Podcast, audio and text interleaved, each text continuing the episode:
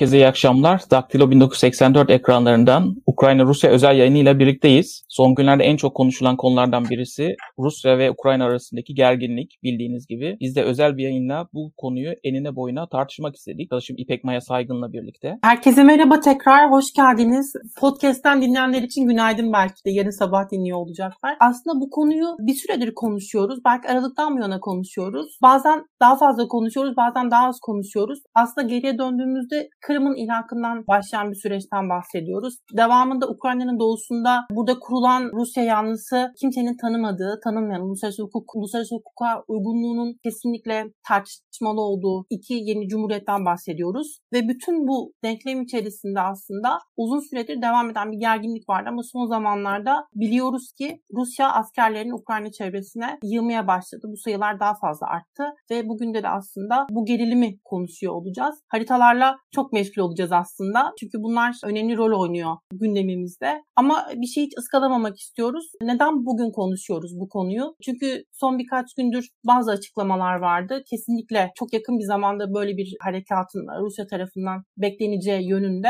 Bütün bunları farklı perspektiflerden ele almak istiyoruz. İstersen yavaş yavaş başlayalım ilk konumuzla. Hı hı. Rusya analisti Aydın Sezer e, bizimle birlikte öncelikle. Aydın Bey hoş geldiniz derken ilk soruyla da açılışı yapmak istiyorum aslında. Sizin e, geçtiğimiz günlerde bir demeciniz vardı Diken'de. Ben onun çok çarpıcı olduğunu düşünüyorum. Siz diyorsunuz ki bu savaş gündemi aslında Batı'nın çığırtkanlığı. Bu çok çarpıcı. Bunu biraz açmanızı isteyeceğim. Tam olarak neyi kastettiniz? Öncelikle teşekkür ederim davetiniz için. Tabii memnuniyetle. Ben e, konuya daha çok e, Rusya perspektifiyle e, yaklaşıyorum. Öncelikle onun altını e, çizeyim. Zira Rusya perspektifini bu savunduğum anlamına gelmiyor ama e, bu e, olayda bu iki, Ukrayna özelindeki ikinci roundda Rusya'nın bazı söylemlerinin nihayet haklılık payının olduğu ortaya çıkmaya başladı. Özellikle 2007'den bugüne kadar ki eski Sovyet coğrafyasındaki gelişmelere bakıldığında şunu ifade etmeye çalışıyorum. 2007'deki Münih Güvenlik Konferansı'ndan sonra Putin'in ve Rusya'nın adeta soğuk savaşı yeniden, yeni nesil bir soğuk savaşı yeniden başlatırcasına sergilediği yaklaşım tek kutuplu dünyaya karşı bir baş kaldırı perspektifiyle birlikte Rusya özellikle 2000'den sonra Putin'in göreve gelmesiyle birlikte bir anlamda yeniden toparlanan, güç kazanan, enerji fiyatlarındaki yüksek seyre paralel olarak gelirleri de artan Rusya bir anlamda o eski e, Sovyet döneminden kalan süper güç konumunu hatırlatacak mahiyette uluslararası siyaset alanında bir giriş yapmaya çalıştı. Bunu tabii 2007'de Batı ne kadar ciddiye aldı ya da ne kadar değerlendirdi bu tartışılır ama özellikle e, NATO'nun 99 genişlemesi, daha sonra 2004'teki o büyük gelişleme hem Baltık hem Romanya yani Karadeniz'deki Romanya ve Bulgaristan'ın da NATO üyesi olması nedeniyle 2007'den sonra Rusya örneğin e, özellikle Gürcistan üzerinde çok net bir tavır sergiledi. Yani burada Batı'nın demokrasi ve veya pazar ekonomileri veya askeri anlamda Batı'nın eski Sovyet ardılı ülkelerdeki faaliyetleri ve operasyonlarına bir kırmızı kart gösterdi. Bu benim kırmızı çizgim dedi. Bu tartışılabilir. Bunu normal karşılayabilirsiniz ya da karşılayamazsınız. Bu ayrı bir konu ve burada kararlı tutumunu sergiledi. Öylesine sergiledi ki Apazya ve Güney Ossetya gibi tıpkı az önce sizin de belirttiğiniz Don, Donetsk ve Lugansk Cumhuriyetleri gibi vasıflar olan cumhuriyetleri resmen tanıdı. Bugün de 5-6 civarında ülke bu cumhuriyetleri tanıyor. Şimdi Ukrayna'daki ilk round 2004'te özellikle Kırım'ın işgali, daha sonra bağımsızlık ilanı, daha sonra referandum, daha sonra ilhak ya da Rusya tabiriyle ana vatana katılma süreci birinci roundtu. Bu rounddan hem Batı hem Ukrayna resmen toprak kaybederek birinci boyut olarak bunu koymalıyız. Ama Batı Kırım'ın ilhakını çok kolay kabul etmedi. Hala kabul etmedi. Başta Türkiye gibi ülkeler olmak üzere batılı ülkeler e, bu yöndeki söylemlerini devam ettiriyorlar. Artı bunun kabul edilemez olduğunu da e, belirtiyorlar ve Ukrayna'nın egemenliği ya da toprak bütünlüğü içerisinde görüyorlar Kırım'ı. Dolayısıyla piyesi bir ki ama e, Rusya'nın burada son derece ustaca sorunu uluslararası platforma taşıdığına şahit oluyoruz. Burası e, şu açıdan çok önemli. Kırım ilhak edilmiş, Batı ambargo uyguluyor. Batı'nın sadık müttefiki Türkiye Kırım'ın işgaline karşı ama ambargoya uymuyor. Hatta bunu fırsat olarak görüyor ve 2015 yılında özellikle ikinci Minsk Anlaşması sürecinde Rusya, Almanya ve e, Fransa gibi iki ülkeyi de ortak ederek Agit çerçevesinde bir uluslararası sorun haline getirmeyi başarıyor. Ukrayna İç Savaşı dediğimiz konuyu Avrupa Birliği'nin iki önemli ülkesinin de ve Agit'in de dahiliyle uluslararası bir sorun haline getirmeyi başlıyor. Burası çok enteresan.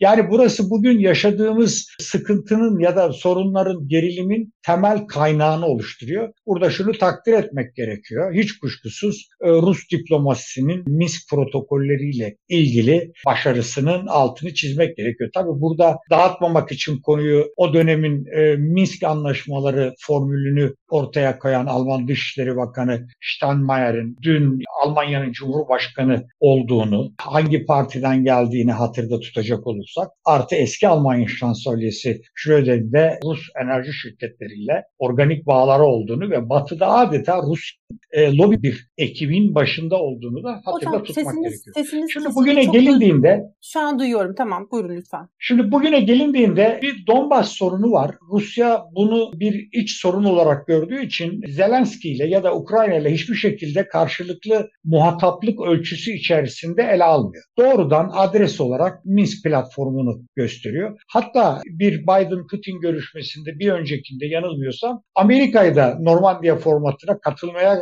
davet edecek kadar tırnak içinde söylüyorum diplomatik bir hamle yaptı. Bir defa Ukrayna ile ilgili konunun böyle bir boyutu var. İkincisi Rusya Ukrayna'yı doğuya doğru genişleme çerçevesinde Ukrayna'nın NATO'nun doğuya doğru genişlemesi çerçevesinde Ukrayna'nın silahlandırılmasıyla ilgili hassasiyetini gündeme getiriyor. Daha dün e, Zaharova'nın yayınladığı listede aralarında Türkiye'nin de olduğu e, kimi ülkelerin Ukrayna'yı e, silahlandırdığından bahsederek Rusya'nın sınırlarının hemen ötesinde bir NATO oldu bittisi istemiyoruz diyor. Bunu çok net koyuyor ve kendi topraklarında resmen tahkimat yapıyor. Sayısı işte her gün değişen 100 binden fazla olduğu söylenen bir boyutta. En son İngiltere Dışişleri Bakanı hanımefendinin de o talihsiz basın toplantısında e, Rostov ve Voronezh ile ilgili egemenliği de tanımıyoruz e, anlamına gelen ifadeleriyle de Batı'nın bu noktada nedenli çelişkili ya da Ukrayna ile ilgili konuyu neden kışkırttığını ortaya koydu. Burada Hocam, konuyu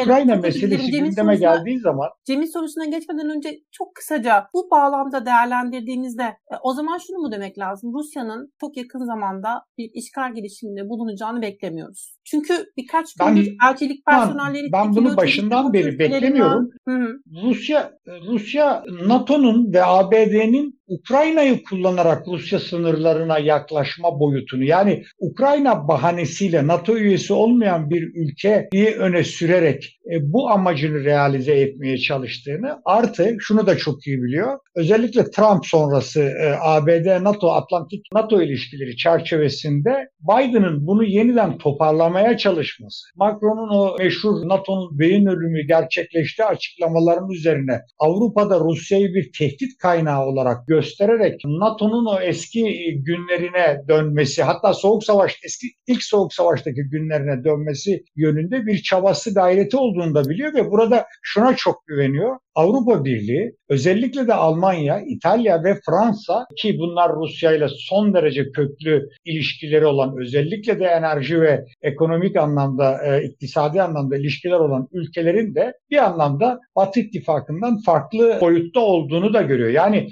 diplomatik açıdan bu kriz incelendiğinde diplomasi açısından ben Rusya'nın açık ara Batı ile e, müzakere süreçlerinde önde olduğunu düşünüyorum. Kaldı ki e, güç gösterisi anlamında da sadece sınıra yönelik tahkimat değil, son bir haftada Karadeniz'e giden Rus donanması, işte bugün geçen denizaltı da dahil olağanüstü bir kararlılık ve güç yığılmasıyla özellikle de ilan ettiği Navtex bölgeleriyle verdiği notamlarla yani Ukrayna'ya saldırıyı Karadeniz'den güneyden bile yapabilecek bir pozisyona konuma da geldiğini görüyorum. İşte bu noktada Batı ile Rusya arasında şu anda şöyle bir birek güreşi zirveye çıkıyor. Yani Rusya'nın buradan geri adım atması söz konusu. Bunu Putin'in kişiliğine, otokrasik yönetimine, konuyu iç işle Rusya'nın iç politikasına alet etmesine her şeye yorabilirsiniz. Burada herhangi bir itirazım ya da ilavem olmayacak. Ama Batı da bu noktada Rusya ve Putin karşısında bir geri adım atması, atılması durumundan durumunun da neye mal olacağını hesaplamaya çalışıyor. Yani Batı Peki, başta ABD ve İngiltere bu noktaya getirdi kendisini. Dolayısıyla bu aşamadan sonra eğer silahlı bir çatışma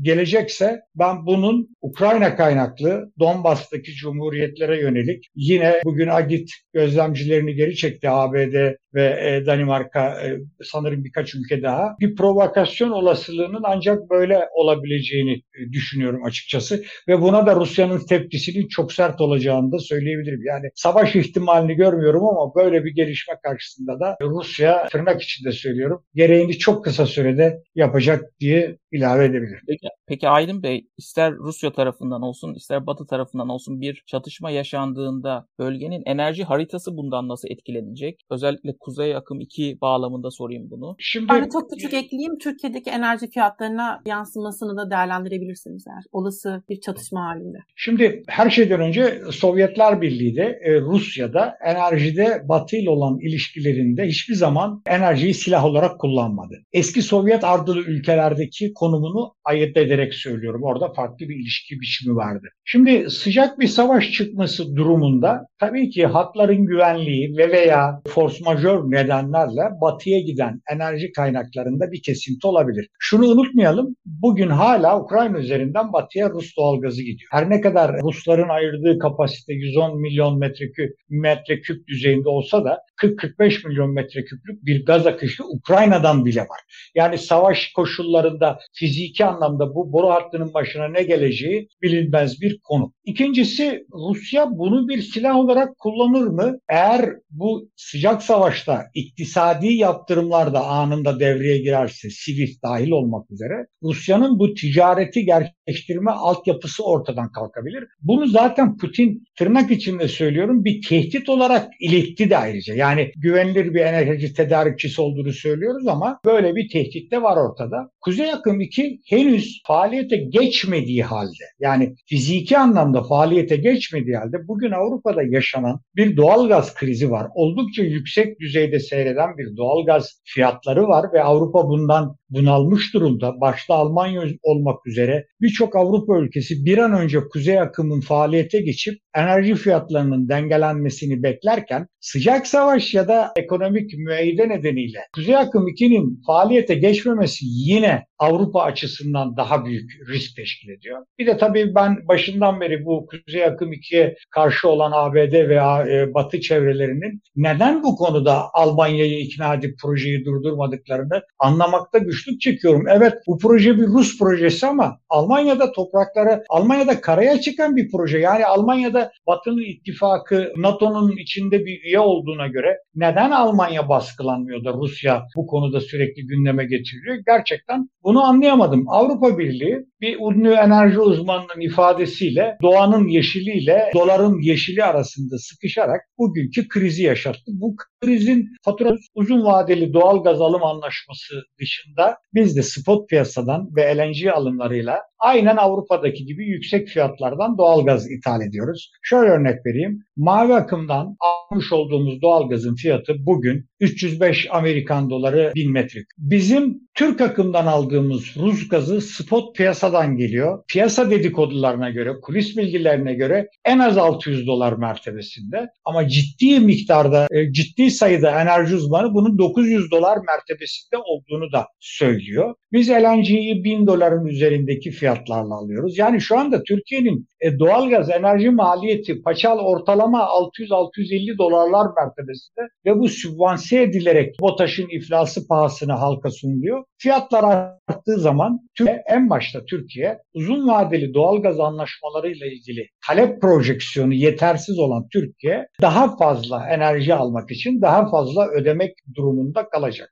Ha, Türkiye bu savaşta sıcak savaşta rol alır mı? O da ayrı bir konu. Ya da e, müeyyidelere uyar bu bu defa daha öncekine uymadığı halde bu da ayrı bir konu. E, o halde eğer bir de mavi akım ya da Türk akımdan gelen doğalgazda da bir kesinti azalma söz konusu olursa geçtiğimiz günlerde yaşadığımız krizi arayacağımız günlerin yakında olabileceğini net olarak söyleyebilirim. Peki Aydın Bey çok teşekkürler. Bu konuyu belli ki konuşmaya devam edeceğiz. Size de başvuracağız diye ediyorum. düşünüyorum. Çok teşekkürler. Görüşmek üzere. İyi günler, iyi yayınlar. Evet Maya Aydın Bey bunun daha çok batı kaynaklı bir kriz olduğunu belirtti. Eğer bir çatışma olacaksa da ki çatışma olmayacağını tahmin ettiğini söyledi. Çatışma olacaksa da Ukrayna ve Batı merkezi olacağından bahsetti. Buradan biraz Batı gözüyle bakalım. Biraz Rusya gözüyle baktık. Biraz sonra Evrençilik Bilse hocamızı davet edeceğiz. Çünkü kendisine de soracağız. Bu arada kendisi yayında. Evren hocam hoş geldiniz.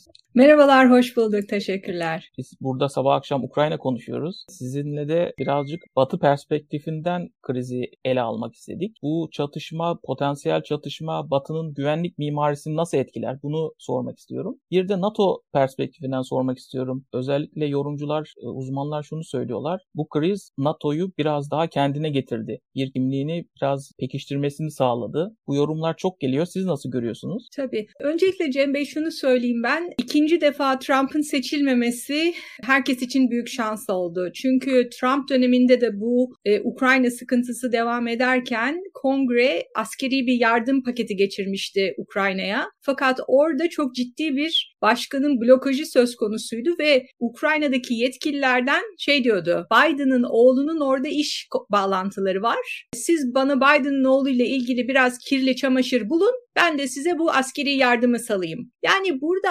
aktörlerden bahsetmek son derece önemli. Ben uluslararası ilişkilerde biz farklı analiz düzeylerinde hareket edebiliriz. Ben yani keyifle dinledim Aydın Bey'i. Rusya, Almanya, ABD bu şekilde veya NATO müttefik müttefi diye böyle çok yapısal ve hani orada oturanın kim olduğuna, karar vericilerin kim olduğuna hiç bakmadan pek e, yapılan bir analiz bu. Pek çok yani soğuk savaş dönemini vesaire pek çok dönemi gayet başarılı bir şekilde e, anlayabiliriz bu analiz düzeyiyle ama bence şu andaki sıkıntı da Putin'in nasıl bir lider olduğu ve hangi liderlerle anlaşma yaptığı ve nasıl bir sosyal ve ekonomik model ortaya koyduğunu görmeden yani bu çatışmanın ne için olduğunu anlamamız mümkün değil.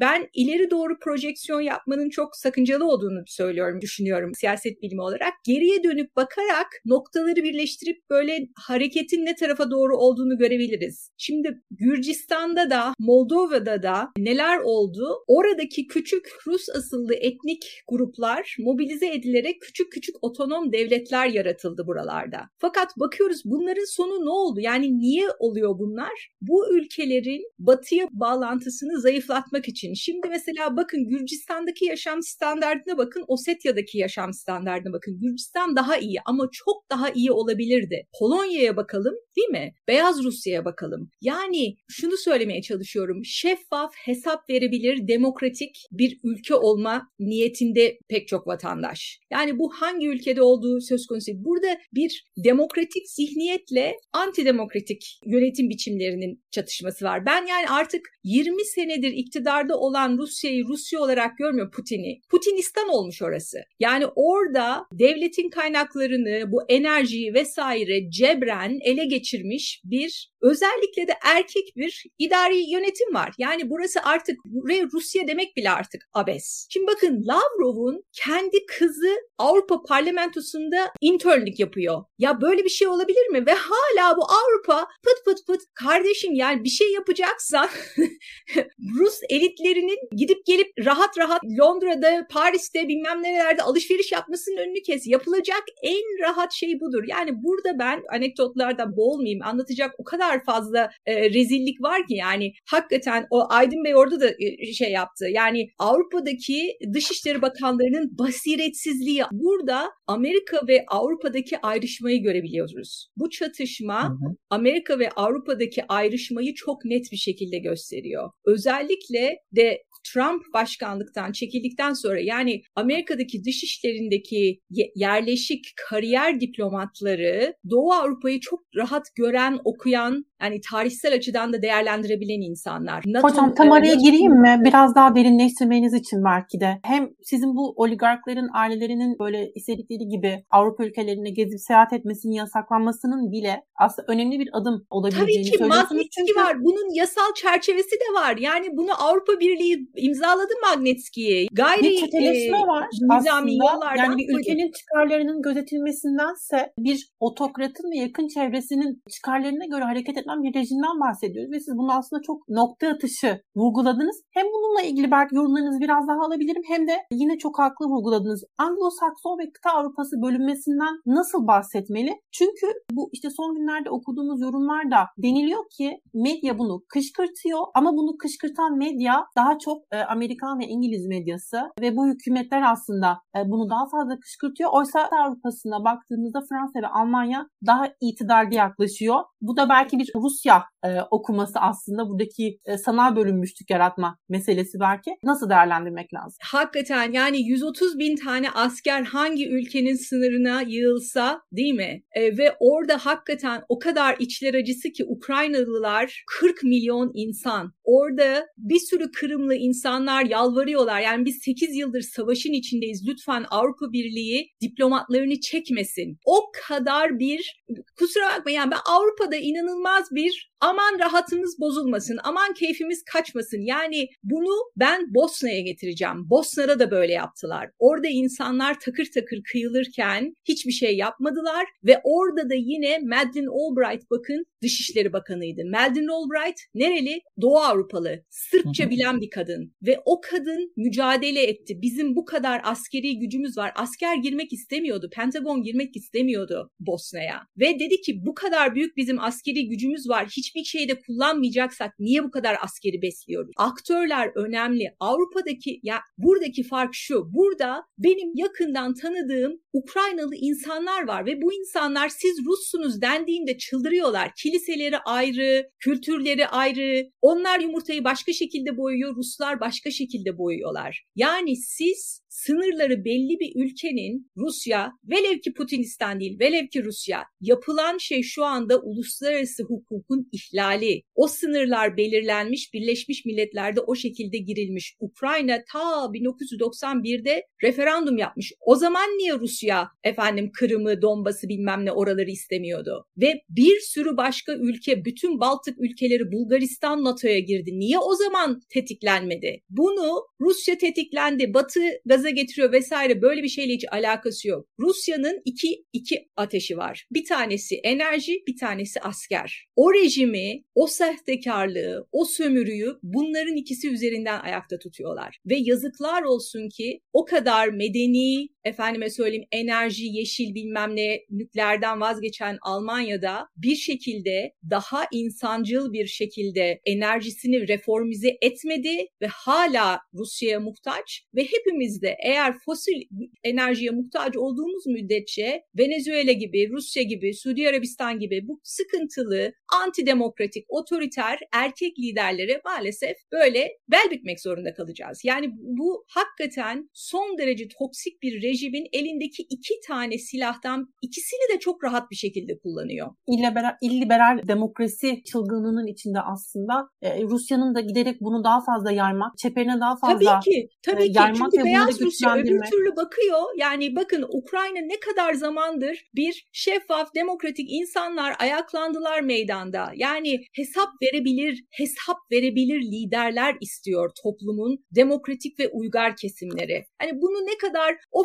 fiştikliyor, medya fiştikliyor. Yani niye adam canını riske atsın? İnsan onuruyla yaşamak istiyor 40 milyon tane insan orada. Yani ben hakikaten oradaki gerek Kırımlı Türklerin gerek Ukraynalıların o çığlıklarına bu kadar duyarsız kalmak, bu kadar multimilyar dolarlarla gidip Londra'da, Kingsgate'de bilmem nerede, Paris'te, Fransa'nın sahillerinde yatlar katlar almış bir rejime bu kadar meşruiyet tanımada ben anlamıyorum. Yani o mantığı ben kesinlikle anlamıyorum. Ve Hocam peki e, NATO e, nasıl hareket etmeli sizce bu noktada? Neyi orada... daha farklı yapılabilirdi? Ayak sesleri uzun zamandır duyuluyor. Yani bu gözlerimizin önünde oldu aslında ve daha sonra geriye baktığımızda, daha önce geriye baktığımızda Balkanlardaki duruma baktığımızda yine aynısını gördüğümüzü hatırlatıyorsunuz aslında. Peki bundan sonra bu illiberal demokrasi ağıyla nasıl mücadele etmeli? Bu totaliter, otoriter demokrasinin yanından geçmediği rejimlerle nasıl mücadele etmeli? NATO'nun buradaki rolü nasıl şekillenmeli? Şöyle söyleyebilirim. Şimdi NATO'nun yani NATO'nun rolü başka, demokrasiyle müdahalenin rolü başka. NATO'ya giren ülkeler hatta mesela Polonya vesaire daha çok para verelim. Askerini modernize ediyor. Askerini modernize ediyor. Bizim yani Türkiye'deki pek çok teçhizatımıza vesaireye baktığımız zaman. Şimdi NATO başka bir şey, illiberal şeyle mücadele başka bir şey. Bunu hakikaten e, Avrupa'nın artık böyle bu rahatlıktan biraz silkinmesi gerekiyor. Yani Orban'a karşı yapmadıkları vesaire Polonya'daki bütün kadın haklarındaki gerilimeye karşı yapmadıkları şeyleri biraz daha yapmaları lazım. Merkel'i çok şey yaptılar, övdüler ama Merkel bence böyle nizami aman rahatımız bozulmasın diye o kadar büyük zararlar verdi ki değerler açısından. Yani Avrupa'yı Avrupa yapan normların erimesi, zayıflaması, böyle bir şey olması açısından hakikaten çok çok zarar verdi. O yüzden hani e, belki bilemiyorum şimdi sosyal demokratlarla yeşiller vesaire koalisyonda olurlarsa belki biraz daha silkinir oradaki oradaki o normatif gerilemenin tekrar ileri doğru gitmesi lazım. Ama tabii bunlar zor yani çünkü ülkeler kendi içerisinde yani Amerika da son derece bölünmüş. Yani ülkeler kendi içerisinde artık böyle bir üniform yani kolektif hareket edemiyorlar. O yüzden hani uluslararası açıdan kolektif hareket edebilmek daha da zor. Ama şunu da söyleyeyim. Bu demokrasi konusunda yakında yeni bir kitap çıkacak. Bu şey diyor. Yani bütün vatandaşların herkesin böyle demokratik olmasını bir anda böyle iktidardan hesap sorması vesaire beklemek yanlış ve böyle de olmamıştır tarihsel olarak. Az ama angaje bir grup vatandaşın özgür basın aracılığıyla bunun borazanlığını yapması lazım. Yani bizim şu şu anda şurada yaptığımız bir şey bile ben eskiden şey diyorum yani hep konuşuyoruz sinirimiz bozuluyor işte sağda solda saldırıya uğruyoruz. Ne niye ben başımı ağrıtıyorum ama hakikaten demokrasiyi de ayakta tutan bağımsız medya insanların kaygılarını, çığlıklarını bir şekilde bir yerden dile getirebilecekleri ortamların var olması. Çünkü bu da olmazsa artık yani hepimiz Erzurumlu şey demiş ört ki ölem. Hani artık örtün ki ölelim çünkü başka şey yok. Nefes alacak oksijen verecek bize hür, demokrat, insan onuruna yakışacak bir şekilde yaşamamızı sağlayacak hiçbir şey olmuyor bağımsız medyada olmadığı zaman. O yüzden hani program bu programı da ben e, kıymetli buluyorum. Teşekkür ediyorum. Evet Evren Hocam çok güzel noktalara değindiniz. Özellikle biraz da işe Putin açısından bakmamız gerektiğini söylediniz. Çünkü Putin'in dünyası çok farklı bir dünya. Ee, yani Ukrayna krizini sadece jeopolitik olarak okumamamız lazım. Yani Putin yanı başında özgür, kendi seçimlerini yapan, insanların protesto hakkını kullandığı ve e, bazen de hükümetleri düşürebildiği bir ülke görmek istemiyor. Yanı başında bunu kendi istemiyor. sistemine tehdit olarak görüyor değil mi? Tabii ki. Ya Cem Bey şunu söyleyeyim ben yani bütün varlıklı orta ve üst sınıf Rus burjuvazisi diyelim parasını sürekli dışarı park etme derdinde. Yani benim ailemde çok yakınlar e, evlilik vasıtasıyla vesaire görüyoruz. Bir şekilde ayarlayıp yani işte Florida'da çocuk doğurmaya geliyorlar. Orada böyle minik minik siteler var. Çocukları Rusça doğuruyorlar. Doktorlar Rus.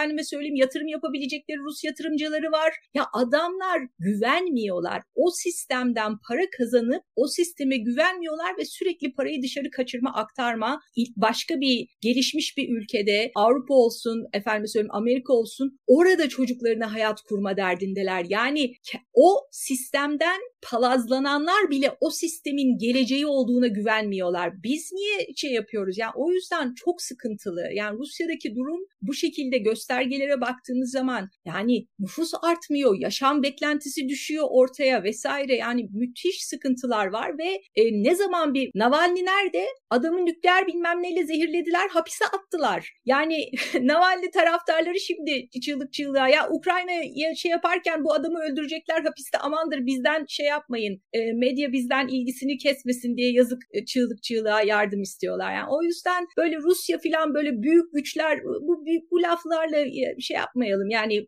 insanların hayatı söz konusu. Ölçeğimizi böyle biraz daha aktörlere bence şey yaparsak yani daha yerinde olur. Peki Evren Hocam çok teşekkürler. Ben hocam, çok teşekkürler. Tünaydın mı günaydın mı tam bilmiyorum Amerika'da ah. saat ama 1.36 pazar gününe kaldığımız yerden devam ediyoruz. Çok teşekkürler. Görüşmek üzere hocam. Görüşmek çok sağ olun. Ben teşekkür ediyorum. Çok sağ olun. Hayırlı yayınlar diliyorum. Evet Maya Evren hocayı dinledik. Enteresan bir bakış açısıyla aslında güzel bir bize güzel bir açıdan baktı konuya. Biraz sonra Mehmet Baran Kılıcı alacağız yayına ama aklımdayken şunu söyleyeyim. Biz bu kadar konu konuşuyoruz. Arada laf Belarus'a da giriyor. Ee, aslında Belarus'ta da bir biliyorsun seçimlerden sonra bir halk ayaklanması olmuştu. Fakat bu toz duman içinde şu an Rus ordusu da Belarus'ta bir yandan. Buna da dikkat çekmek istiyorum. Yani o da biraz karambole geldi. Yani Belarus'ta biraz karambole geldi. Şu an Rus ordusu Belarus'ta tatbikat yapıyor. O da enteresan bir nokta. Rusya'nın biraz... e, yeni bir uydusu mu demek lazım? Zaten uydusuydu. Bu daha da güçlendi mi demek lazım? Ama Z- bir şekilde Rusya'nın etkinliğinin arttığına şüphe yok. Zaten uydusuydu. Biraz yörüngeden çıkıyor gibi oldu. Şimdi tamamen askeri yolla bağlanmış gibi oldu. Şimdi konumuz Mehmet Baran Kılıç olacak. Kendisinden biraz da Avrupa perspektifini dinlemek istiyoruz. Mehmet Bey hoş geldiniz. Merhabalar, hoş buldum. İyi yayınlar. Ee, Rusya-Ukrayna krizini konuşuyoruz bildiğiniz gibi. Bu krizde en çok dikkat çeken konulardan biri de Batı'nın bölünmüşlüğü oldu. İngiltere tamamen farklı bir noktada, Almanya tamamen farklı bir noktada. Fransa kendine pozisyon açmak istiyor. Siz Avrupa ülkelerini nasıl görüyorsunuz bu krize olan tavırlarını?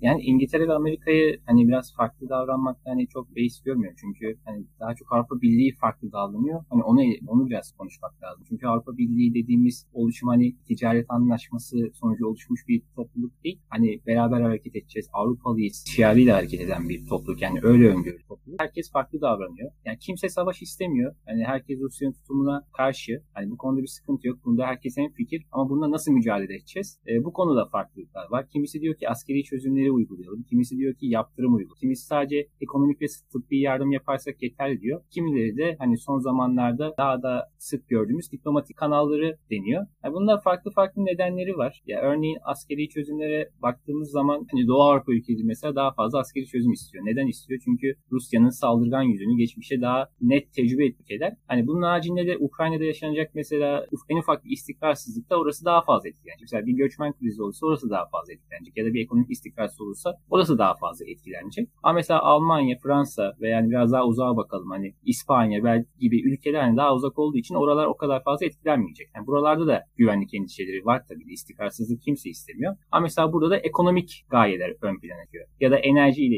ilgili, gayeler ön çıkıyor. Mesela Almanya attığı her adımda şunun kafası aklının köşesinde hani Rusya acaba bizim doğal gazımızı kesecek mi e, endişesi var. Hani Almanya'da mesela bu yönde hareket ediyor. Evet herkesin mesela ekonomik endişeleri var. Yani ekonomi tüm Avrupa'yı vurdu. Herkes enflasyonla mücadele ediyor. Yani Almanya'da mücadele ediyor. Polonya'da mücadele ediyor. Ya da güvenlik endişesi. Evet Doğu Avrupa'nın güvenlik endişesi var. Almanya'nın endişesi var. Ya da e, enerji krizine baktığımız zaman tüm Avrupa enerji kriziyle boğuşuyor ama hani her ülke bunlarla farklı seviyelerde boğuştuğu için de Avrupa, Avrupa Birliği içerisinde farklılıklar görüyoruz. Demin de dediğim gibi. Mehmet Baran e, çok özür dilerim. E, siz Buyurun. Fransız seçimlerini takip ediyorsunuz son zamanlarda. E, belki burada kısaca değime yerinde olur. Hem Macron'un bakışı hem Macron'un burada üstlenmeye çalıştığı Avrupa liderliği rolü ve orada seçimde kazanma ihtimalinin belki bir nebze söz konusu olabileceği adaylar nasıl değerlendiriyor bu süreci? Neler konuşuluyor Fransa'da? Fransa'da şöyle Macron da adaylığını açıklamadı bu arada. Yani ben açıklamasını bekliyorum ama daha adaylığını açıklamadı. İki aydan az bir süre kaldı yine. Hani Macron zaten Avrupa Birliği konsey başkanlığında devraldı ocağında. Hani onu da seçimlerde kullanmak istiyor. Hani dış politikaydı. Ama hani halk daha çok şeye biraz odaklanıyor. İşte alım gücü, işte enflasyonlarla çok daha çok ilgileniyor ama uluslararası ilişkiler dış politika ilgili daha az ilgileniyor. Hatta şöyle bir anket sonucu paylaşayım ben. Avrupa Birliği Konsey Başkanlığı devralmadan Fransa, Fransa'da anket yapılıyor. Bir sonraki Avrupa Birliği Konsey Başkanı kim olacak diyor. Yarısı Fransa'nın olduğunu bilmiyor mesela. Hani öyle bir ortamda şey devraldı. Benden yazılarımda şeyi belirtiyordu. İşte bunu hani nasıl kullanacağı Fransa'ya kalmış. Macron'a kalmış diyordum. Çünkü dediğim gibi hani vatandaşa pek ilgisi yok. Ama bu son zamanlarda Macron'un hani arabulucu rolü üstlenmesi, işte barışı te, barışı tesis edecek insan lider rolünü üstlenmesi, işte biraz Avrupa'nın lideri olarak gözükmesi tabii ki de hani bunu iç politikada kullanmak için önemli bir fırsat. Ama hani içerideki karşı taraftaki muhalefetlerini eleştirmek eleştirmekten pek geri kalmıyor. Yani bizi rezil ettiniz mesela hani masa uzundu ya mesela hani Putin'le Macron arasındaki masa uzundu mesela ya da Macron önden çıktı mesela pardon Putin önden çıktı Macron geriden çıktı onu beklemedi. Hani bu tarz küçük şeyleri de sürekli eleştiriyorlar. Ki zaten hani adaylar daha çok hani aşırı sağ olduğu için hani ve bu Avrupalılık bilinci de aslında onlar diyor. Yani o Avrupalılık bilincini Avrupa bildiği gibi oluşumlara da çok hani şey yaklaşmıyorlar. Ne derler hani hani onları daha uzaklar aslında bu Avrupalık bilincine. O yüzden genelde ne yaparsa yapsın pek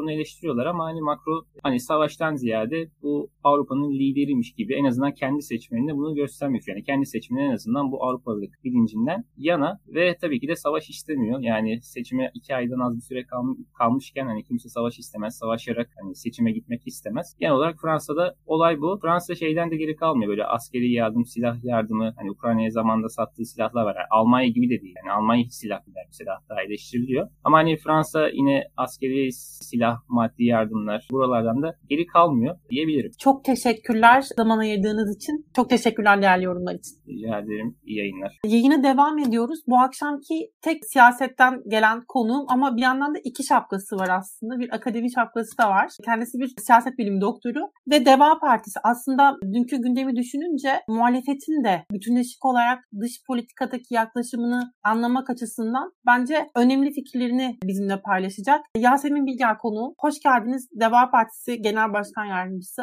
kendisi.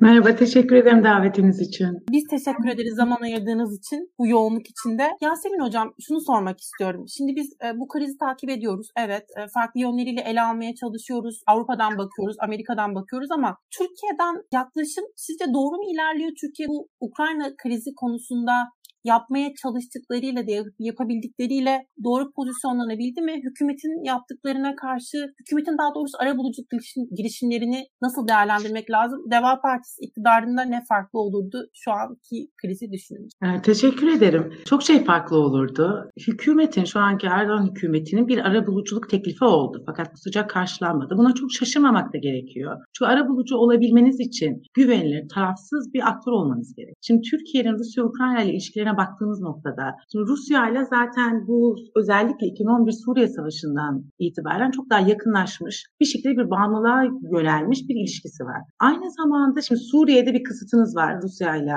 ilişkinizden dolayı. Onu düşünmek mecburiyetindesiniz. Rusya-Ukrayna krizinin Suriye'den bağımsız da Türkiye düşünme lüksü yok. Şimdi Deva Partisi iktidarda olsaydı açıkça söylemek gerekirse muhtemelen %99, %100 ve Türkiye zaten Suriye iç savaşına müdahale olmamış olacaktı. O zaman da bu kırılganlığı olmayacaktı önce. İki, e, Ukrayna tarafında da şöyle bir şey var. Ciddi bir siyah satışları var. Savunma sanayi işbirliği var. Ve bundan da Rusya son derece rahatsız.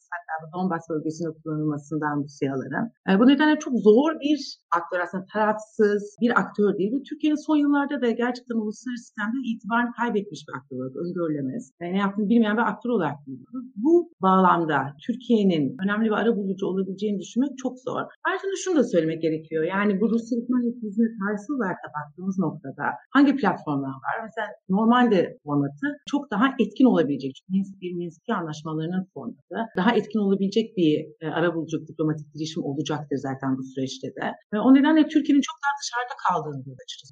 Ama şu gerçek var. Türkiye bir NATO, NATO müttefiki. Bu da hesaba katılması gereken çok önemli bir gerçek. Peki bu bütün olanlar, bitenler özellikle bu son günlerde konuştuğumuz gündem içinde sizce NATO ile işbirliği mesajlarını Türkiye güçlendirmeli miydi? Daha NATO'ya yakın bir pozisyon mu takılmalıydı? Ne dersin? Nasıl yorumlamak lazım? Şöyle düşünüyoruz biz. Deva Partisi olarak NATO müttefikliğinin Türkiye'nin Türkiye caydırıcı için çok kritik önemli bir müttefiklik olduğunu düşünüyoruz. O nedenle Türkiye'nin NATO müttefiki olarak kalması ve sorumluluklarını her iki tarafında yani karşılıklı olarak sorumluluklarını yerine getirmesinin son derece önemli olduğunu düşünüyoruz. Fakat tabii son yıllarda izlenen politikada da şöyle bir şey söz konusu. Şimdi NATO müttefikiniz ama aynı zamanda da Suriye'de de ciddi bir bağımlılığınız var Rusya'ya. Ekonomik ilişkileriniz var, enerji bağımlılığınız var, şu açılacak nükleer santrale kadar düşünürseniz cidden de bir göbek bağınız var şu noktada. Zaten ilişkilerin bu noktaya gelmiş olması e, bence cidden sorunlu. E, bunun da bence temel bir sebebi Türkiye uzun bir süredir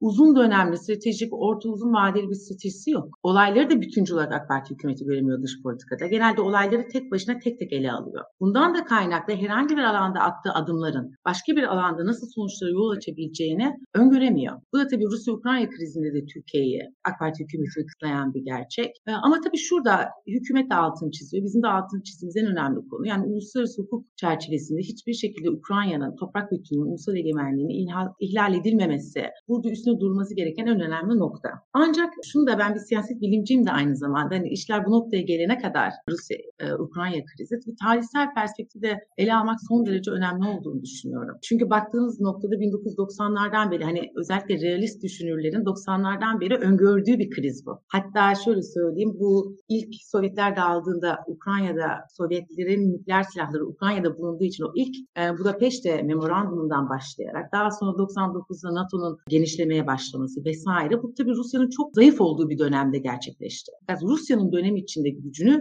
arttırmasıyla birlikte doğal olarak her zaman kırmızı çizgisi olarak gördüğü bir bölgede bir NATO genişlemesine sıcak bakmayacağı son 10-15 senenin de gerçeği. O nedenle birçok siyaset bilimci bunu öngörülebilir bir olarak görüyor. Tahmin ediyorlardı çoğu. Kissinger'dan tutun Mearsheimer'lar, Cohen'ler vesaire. E tabii bu varsayımsal da yani eğer NATO genişlememiş olsaydı mesela Rusya hiçbir şekilde Ukrayna'yı işgal etmeyecek miydi? Bence burada da çok soru işaretleri var. Ama şunu da göz önünde bulundurmak gerekiyor. Yani burada bu krizde özellikle 2008 Bükreş zirvesi gerçekten çok kritik. Bugünü anlamak için de çok şey gösteriyor. Çünkü bu 2008 Bükreş zirvesinde e, Ukrayna ve Gürcistan'a bu NATO üyeliği vaadi verildiği zaman aslında Fransa ve Almanya bu vaade karşı çıkmışlar. Bunun sorumlu bir politika olduğunu açıklamışlardı ve son derece isteksizdiler. ABD'nin e, teşvikiyle neticede bu vaat verildi. O nedenle bugün mesela Almanya'nın tutumu aslında 2008'de de çok farklı değildi. NATO'nun Ukrayna'ya kadar genişlememesi. Çünkü şunu da düşünmek gerekiyor. Sadece NATO genişlemesi olarak bakmamak gerek. Çünkü 5 zincirde oldu belki bu NATO genişlemesi ama bu özellikle son genişlemede küçük Baltık ülkeleri dışında Rusya'ya en fazla sınırı olan ülke Ukrayna. Yani burayı çok daha kırmızı çizgisi olarak görme ihtimali oldu. Belliydi ki 2008'de dahi baktığınız zaman o zamanın Rusya Dışişleri Bakan Yardımcısı Bush, aynen şunu diyor. Gürcistan ve Ukrayna'nın NATO'ya katılmasının büyük bir stratejik hata ve bunun Avrupa'nın güvenliği için ağır sonuçları olacağını dile getiriyor. Putin de yine aynı şekilde NATO'nun bu iki ülkeyi katmasının Rusya'ya direkt test olduğunu. Yani 14 sene önceki bir açıklama. O nedenle bu tarihsel arka planı da e, muhakkak ki Rusya-Ukrayna krizini değerlendirirken ele almak gerekiyor. Ama ben yine de şunun altını çizmek için bazen bu yaklaşımda çizilmiyor çok. Ne olursa olsun varsayımsal. Eğer genişletilmeseydi durum farklı olurdu. Bunu bilemeyiz varsayımsal bir yaklaşım olduğu için ama tarihsel arka planda e, tutmak önemli. İlk soruya da gelirsek Türkiye'de burada özellikle e, hükümet de bunun altını çiziyor. Ukrayna'nın toprak bütünlüğünün ve ulusal egemenliğinin önemine. Ayrıca burada herhangi bir durumda krizin tırmanmasında özellikle iktidarı Montreux Boğazlar Sözleşmesi'ne titizlik uygulaması son derece önemli. Maalesef AKP iktidarının dönem dönem bu anlaşmanın, bu sözleşmenin değişebileceğine, daha iyisi çıkarsa değiştirilebilir gibi imaları oldu e, son yıllarda. Bu da bölge güvenliği için, ülkemizin güvenliği ve egemenliği için son derece tartışmalı, sorunlu bir e, yaklaşım. O nedenle burada hani Türkiye açısından bakarsak da herhangi bir krizin tırmanması durumunda e, Montreux Boğazlar Sözleşmesi'nin titizlik uygulanması çok önemli. Ve Türkiye'nin her zaman uluslararası hukuk çerçevesinde herhangi bir devletin, diğer bir devletin toprak bütünlüğü ulusal egemenliğini ihlal etmesine karşı durması gerekiyor. Yasemin Hanım, e, biraz önce şeyden bahsettik. E, Türkiye'nin ara buluculuğundan bahsettik. Ara buluculuk rolüne soyunuyor. Aslında dünyanın pek çok yerinde soyunuyor. Yani nerede bir sorun varsa Türkiye yani belki de iç politikada kullanabilmek için bilmiyorum. Hemen ara buluculuğa soyunuyor. Fakat Rusya ile Ukrayna arasındaki sorun iki ülkenin bir e, sınır anlaşmazlığı değil. Çok daha kapsamlı, çok daha büyük boyutları olan, Batı'nın güvenliğini doğrudan ilgilendiren başka bir konu. Eğer sıcak çatışma olursa yani Rusya Ukrayna'yı işgal ederse bunun Türkiye'ye sonuçları ne olur? Ekonomik yönden olsun, uluslararası ilişkiler yönünden olsun Türkiye bundan nasıl etkilenir sizce? Burada Türkiye'nin nasıl Türkiye etkilenecek olan bir ülke çünkü çok yakın coğrafyada olan bir ülkeyiz doğal olarak. Ekonomik olarak da Rusya ile ilişkilerimiz olduğu için etkilenecek ve bir gerçek var daha önce altını çizdiğim NATO müttefik. Yani burada NATO'nun yaptığı yatırımlar, e, yaptırımlara doğal olarak Türkiye'de uymak zorunda kalacak. Fakat şimdi Rusya ile de daha önce belirttiğim gibi Suriye ile olan oradaki ilişkisi var. Suriye'de neticede Rusya hava sahasını kontrol ediyor Fırat'ın batısında. Şimdi bütün bu çerçeve içinde Türkiye çok daha akılcı davranmak mecburiyetinde. O yaptırımların mesela parçası olacak mı? Olmak mecburiyetine kalacak NATO müttefiki olarak o ağır ekonomik yaptırımları. O nedenle ekonomik olarak ciddi bir zarar, zararı uğrayabilir. Bir de şunu demek istiyorum. Bu ara buluculuk meselesi gerçekten güvenilir ve aktör olmakla çok ilişkili. Genelde şu çok daha doğru bir prensip. İstenildiği takdirde bir ara bulucu. Yani hatırlarsanız bu AK Parti'nin dış politikası 2011'den önceki dönemde, görücüler çok iyi olduğu bir dönemde siz Suriye ile İsrail arasında bir ara buluculuk yapmıştı Türkiye. Çünkü o dönemde diğer devletlerin iç işlerine müdahale etmeyen, güvenilir, itibarlı bir devletti bölgede. Şimdi son 10 senede zaten Türkiye bu itibarını, bu güvenilirliğini kaybetti. Şimdi güvenilir, öngörülemez, e, itibarı olmayan bir devletsiniz. Zaten arabuluculuk teklifinin gelmesi de son derece zor. Sizin bunu istemeniz de yeterli değil. Karşı tarafında sizin arabuluculuğunuza ihtiyacı olduğunu ve bu arabuluculuğun bir sonuç çıkaracağını, olumlu bir sonuç çıkaracağını düşünüyor olması gerekiyor. Cem eklemek istediğin noktalar var mı? Bu arabuluculuk konusu gerçekten enteresan. Olur olmadık yerlerde Türkiye arabuluculuğa soyunuyor. Adeta bir İsveç gibi. Yani bunun nedeni Ama biz de kendimize bu arabuluculuk faaliyetlerin e, başarıya ulaşmadığını iç basında Yeni Şafak'ta okuduğumuz altı doldurulmamış makaleler halinde boca edildiğini görüyoruz. İç politika malzemesi olarak kullanıldığını, belki de işte ne kadar harika bir işin başarıldığını film anlatıyor oluyorlar. Çok garip bir şekilde aslında bambaşka bir gerçeklikte yaşanıyor bütün bunlar. Ya popüler Bunun kültürde var ya her masada her masada varız şeyini deyimini sanki karikatürize etmek için yapılıyor gibime geliyor. Aslında belki şunu da eklemek gerekiyor.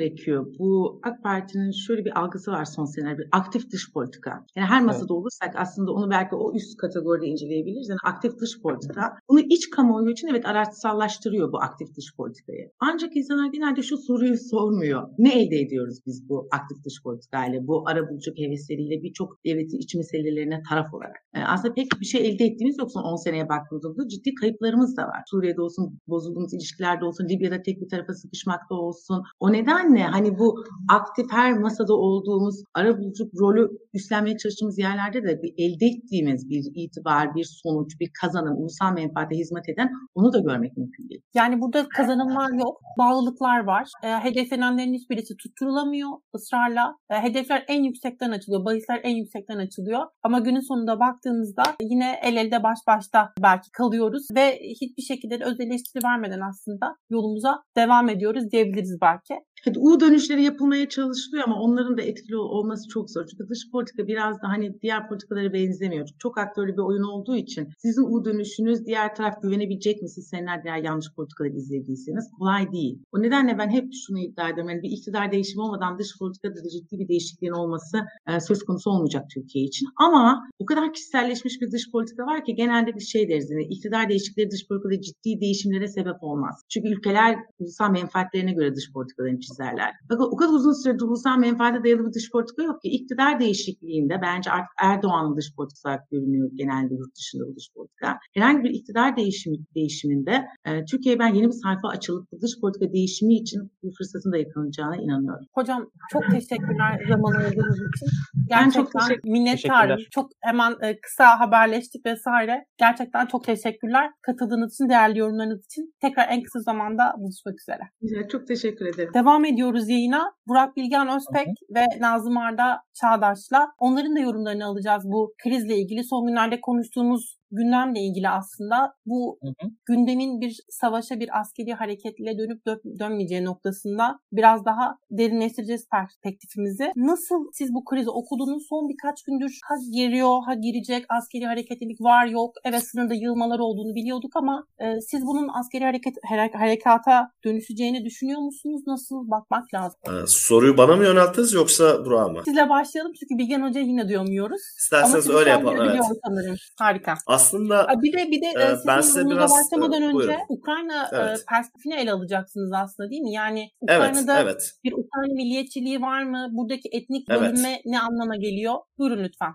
Şimdi öncelikle Türkiye'de özellikle Rusya ve Ukrayna arasındaki krizi değerlendiren yorumcular arasında belki eksik olan hususlardan biri ya da göz ardı edilen hususlardan biri işte tarihi ve sosyolojik altyapısını bu e, krizin geçmişini Ruslar ve Ukraynalar arasındaki ilişkilerin geçmişini çok fazla değerlendiren yorumlara rastlamamamız. Şimdi televizyonlara bakıyorsunuz işte işte bir günde bitecek savaş vesaire Rusya Kiev'i ele geçirecek mi gibi aslında sadece askeri perspektiften bakan, toplumsal kültürel perspektifi geri planda bırakan hatta hiç içermeyen yorumlarla dolu televizyonlarımız. Bu açıdan e, önce Ukrayna milli kimliğinden biraz bahsedeceğim ve ona göre neden Ukrayna daha doğrusu neden Rusya Ukrayna'nın toptan bir işgale girmek istemez bunu cevabını vermeye çalışacağım. Öncelikle Ruslar ve Ukraynalıların resmi tarihi Ukrayna konusunda çok farklı yorumlar içeriyor, çok farklı bilgiler içeriyor. Ukrayna kelimesi aslında sınıra doğru anlamında. Krain Rusça'da sınır demek. Hatta bunun tam bir tercümesini yapsak Serhat diye bile çevirebiliriz. Ve Ukrayna milli kimliği aslında çok modern bir kimlik. Yani artık 19. yüzyılda Fransız devriminden sonraki çağda ortaya çıkan bir modern ulus kimliği. Orta çağa baktığımız zaman Ukraynalıların, e, Ukrayna dilinin, Ukrayna kültürünün biraz daha öncülü olarak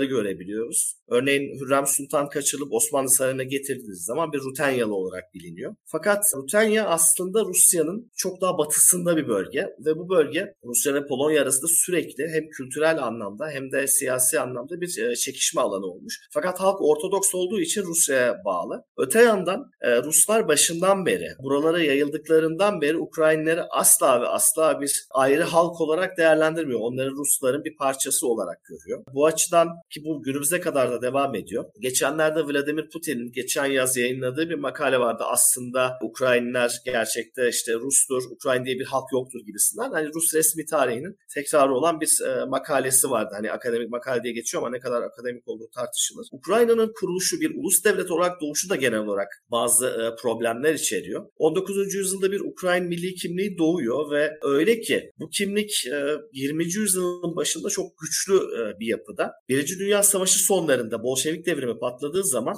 1917'de burada bir Ukrayna Ulusal Cumhuriyeti kuruluyor. Hatta bunun yanında Nestor Mahno önderliğinde bir anarşist Ukrayna hareketi de başlıyor. Yani iki farklı hareket Ukrayna'da bir ulus devlet kurmak için harekete geçiyor. Fakat e, Sovyetler Birliği Ukrayna üzerinde, hani Rusya Ukrayna üzerinde tekrar hakimiyetini sağladıktan sonra çok ilginç bir şekilde Ukrayna Sovyet Cumhuriyeti'nin sınırlarını çiziyor. Bir harita göndermiştim size etnolinguistik bölümü olarak. O haritayı ekrana alabilir miyiz? Onun üzerinden anlatmak istiyorum. Sizin için mahsuru yoksa. Şimdi belki e, dinleyicilerimiz o, orada daha iyi görebilecekler. Şimdi tarihi bir Ukrayna var. Bugünkü Ukrayna sınırlarının aslında kuzeyi ve doğusunu içeren ortada gördüğünüz Dnieper Nehri'nin batı tarafında gerçek Ukrayna'yı görüyoruz biz. Bu kırmızı ve pembe bölümler Ukraynaca olarak bildiğimiz dili konuşanlar. Fakat diğer bölgeler etnik Rusların ve de asimile olmuş yani Ukrayna olmasına rağmen Ruslaşmış Ukraynalıların olduğu bölgeler. Şimdi Sovyetler Birliği Stalin'in milliyetler politikası çerçevesinde Ukrayna aslında tarihi Ukrayna'dan daha geniş sınırlar arasında yerleştiriliyor. Ve bugün zaten askeri çatışmaya da konu olan Donetsk, Kharkov, Luhansk bölgeleri aslında tarihi olarak da Rusların yaşadığı bölgeler. Yani burada Ukrayna yaşamamış daha önce ya da Ukraynaların ataları olan halklardan daha önce burada yaşayan yok. Bu açık renkle gördüğünüz bölgede de aslında Ukrayna kültürünün içinde yer alan fakat Çarlık Rusyası'ndan bu yana Ruslaştırma, asimilasyon politikalarıyla Ruslaşan bir nüfus var.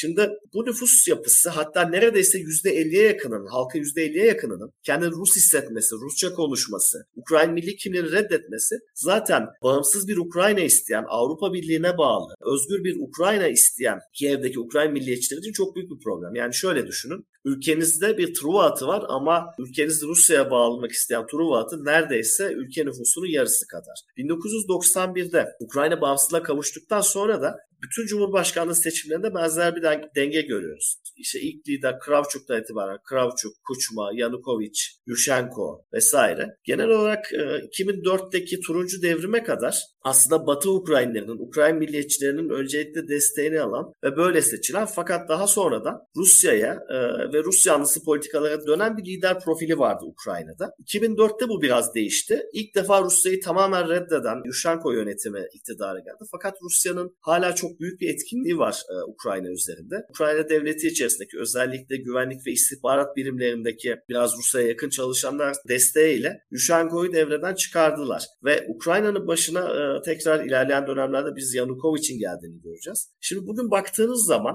e, karşımıza çıkan sorulardan biri şu. Rusya Ukrayna'yı tamamen ele geçirmek ister mi? Ben istemeyeceğini düşünüyorum. Şöyle ki şimdi tekrar harita üzerinden bakalım. Diyelim ki Rusya etnik Rus nüfusuna sahip ya da Ruslaşmış, asimile olmuş Ukraynalıların olduğu toprakları aldı. İlhak etti, kendine bağladı. Bu durumda milliyetçi Ukraynalıların yani bu ulusal kimliği savunanların hatta ciddi anlamda Rus aleyhtarı bir şekilde bunu savunanların ço- nüfus çoğunluğunu oluşturduğu bir Ukrayna karşımıza çıkacak. Böyle bir durumda e, Rusya Rusya yanlısı nüfusun etkinlik alanının azaldığı bir Ukrayna'da da kaçınılmaz olarak Avrupa Birliği'ne ve NATO'ya daha yakın bir Ukrayna izleyebiliriz. O yüzden Rusya'nın arazi almak ya da Ukrayna'yı tamamen işgal etmek yerine Ukrayna'yı kendi güdümünde tutmayı isteyebileceğini düşünebiliriz. Bunun tek bir istisnası var Kırım. Kırım biraz da e, Rusya'nın biraz namus meselesi yaptığı bir toprak. Çünkü 1920 sınırlarına göre aslında Rusya Sovyet Federatif Sosyalist Cumhuriyeti'ne ait Kırım. Fakat Ukrayna kökenli e, Sovyet lideri Hrushchev zamanında 1900 yanılmıyorsam 1955'te Ukrayna Sovyet Cumhuriyeti'ne bağlanıyor. Ukrayna'nın bağımsızlığı zamanında da zaten ciddi bir e,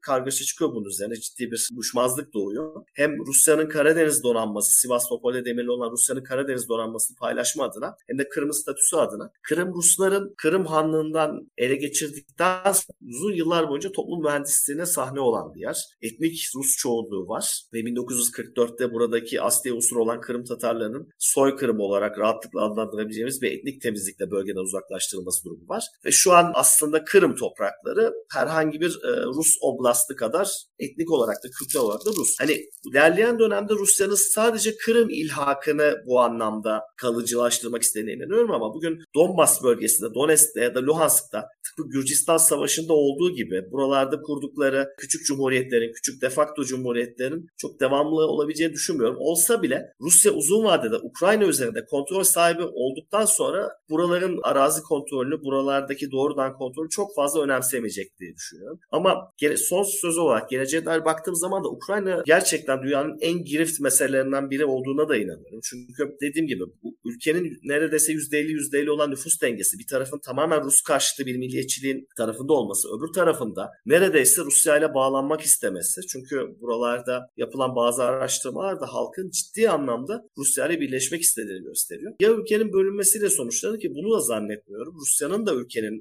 bölünmesini isteyeceğiz zannediyorum. Ama kendi güdümündeki nüfusun desteğiyle Ukrayna üzerinde Rusya'nın güç sahibi olmak istediğini düşünüyorum. Bu açıdan ben ciddi bir işgal ya da kalıcı bir Rus tahakkümü beklemiyorum. Aslında tüm seçenekleri teker teker üstünden geçebildik. Tekrar belki vurgulamakta yarar var. Şimdi biz hangi e, ihtimalleri konuşuyoruz? Ülkenin tamamen işgal edilip e, rejimin değiştirilmesi, Rusya yanlısı bir iktidarın oluşturulması mı? Yoksa işte harita üzerinden konuştuğumuz gibi bu ayrılıkçı bölgelerin e, Rusya'ya dahil edilmesi mi? Ya da bambaşka bir senaryo mu aslında? Hangisi en gerçekçi bugün bu son e, konuştuğumuz günlerde? Çünkü bir de şunu da hatırlatmakta belki fayda var. Bazı yorumcular şunu söylüyor. Rusya'nın bir atağa kalkacağını e, beklemek doğru değil. Her ne kadar e, sınıra asker, asker yılmış olsa da e, bu aslında bir e, caydırıcılık meselesi. Rusya aslında ilk taşı atan olmayacak. Katılır mısınız? Hangisi en gerçekçi hareket gibi duruyor önümüzdeki günlerde? Ben Rusya'nın mevcut durumda Ukrayna'da sadece Rus yanlısı bir lider seçilse dahi istediğine ulaşabileceğine inanıyorum. O yüzden Rusya'nın işgal politikası olduğuna ya da bu uyuşmaz, bu çatışmayı derinleştirmek istediğine çok fazla inanmıyorum açıkçası. İsterseniz Burak Hocam'a da sözü verelim. O da o anlamda görüşlerini açıklasın. Burak Hocam dediğin çok resmi oldu Arda. Biz Arda'yla sınıf arkadaşıyız. Doğru haklısın Bilkent'ten. Ta- Tavariş Nazım Evet, doğru. Добрый вечер. Как дела? Хорошо. Неплохо. Hocam e, yayından hangi kısımları kesit yapacağımı şu an netleştirmiş oldum böylelikle. Kesinlikle bu kısımlar olacak. Bence çok da güzel oldu. Nasıl değerlendiriyorsunuz son günlerde konuştuğumuz gündemi? Неплохо, не хорошо. Okey. Şimdi Yayınımıza Ya, Türkçe artık- devam ediyoruz. Evet. düş, düştün mü yine? Hayır hayır düşmediniz. Devam, devam. Oldu mu? İyi tamam. Şimdi bu So- Sovyet yönetmenler öldürülme korkusundan her filmlerini çok uzun çekerler ya. Evet. Ben de yayından düşme korkusuyla uzun uzun konuşuyorum. Umarım sesim geliyordur şu anda da. Duyuyoruz hocam sizi. Hiç sıkıntı yok. Ya bilmiyorum Ee, sorun bende şu de an- olmayabilir. Arda'nın interneti de kötü olabilir. Her neyse. Meselenin uluslararası hukukla alakalı aslında bir boyutu var. O da 1994'teki Budapeşte Anlaşması. Ee, Ukrayna'nın nükleer silahlarından feragat etmesi karşılığında toprak bütünlüğü teminat altına alınmıştı.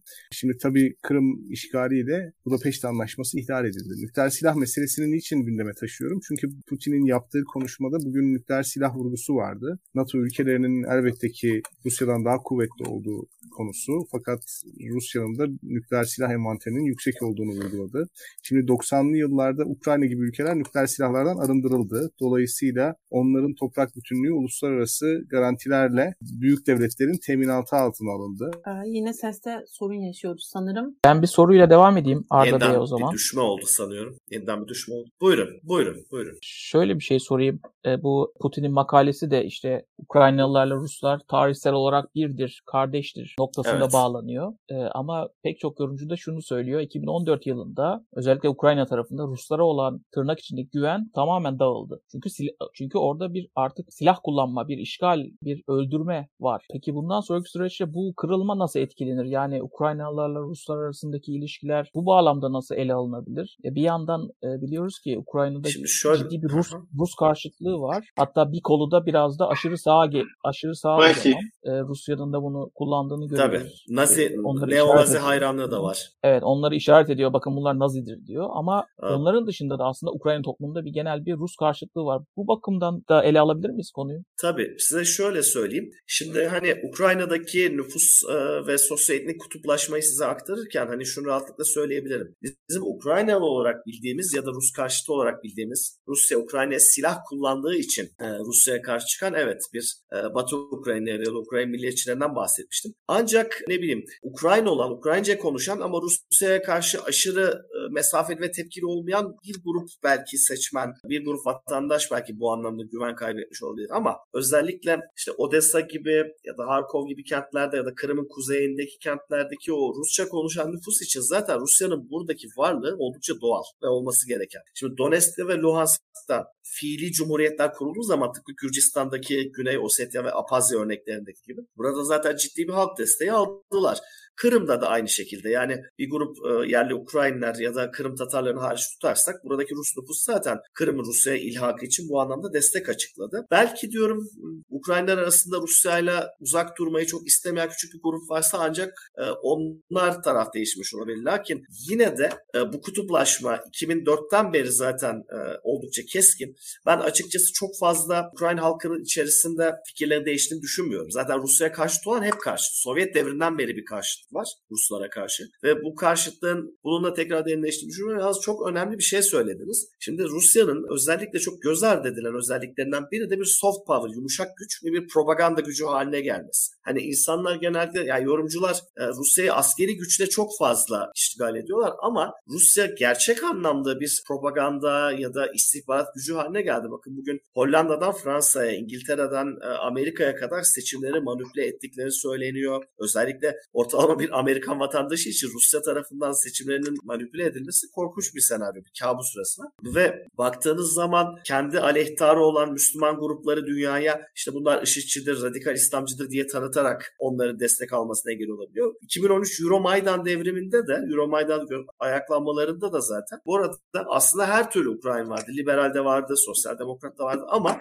Ruslar özellikle batıya oradaki o bir grup neonaziyi gösterip bunun üzerinden bir propaganda yapmak ister. Zaten işin acı tarafı da şu. Sovyet coğrafyasında Sovyetler Birliği zamanında evet Nazizm bir tabuydu. Nazizm baş düşmandı ama bugün Doğu Blok, eski Doğu Blok ülkelerinde de katabiliriz. Polonya'sından Macaristan'a, Romanya'sından hatta Ermenistan'a, Azerbaycan'a kadar bütün eski Sovyet coğrafyasında şu an neonazi eğilimleri görülebiliyor. Yani çok ciddi oranda. Örneğin Ukrayna ve Polonya bu açıdan hakikaten korkutucu. Yani ileride demokratik seçimlerde tıpkı Almanya'da, Fransa'da olduğu gibi belli bir güce ulaşıp en azından azından hükümete girme şansı yakalarlar mı bunu düşünüyorum. Ama temel olan Rusya'nın bunu batıya karşı çok iyi kullandığı. Bir de Evren Hoca'nın bizden önce söylediği çok önemli bir şey vardı. Batı aslında Ukrayna'yı koruma, koruma konusunda gördüğüm kadarıyla çok fazla istekli değil. Yani NATO'nun zaten gerçekten ne kadar aksiyona girebileceği de belli değil ama Batı aslında biraz sanki göstermelik koruyor Ukrayna'yı. Ukrayna'nın aslında Rusya'nın etki alanında olduğunu sanki kabullenmiş gibiler. Peki Bilgehan hocam kaldığı yerden devam etsin duyuyorsa eğer. Mikrofonu kapalı şu an. E, gerçekten benim açımdan da sinir bozucu kusura bakmayın. Yani sürekli bağlanıp bağlanıp düşüyorum. Galiba 94 Budapeşte Anlaşması'ndan evet. bahsettim. Ukrayna'nın toprak bütünlüğü garanti altına alınmıştı. E,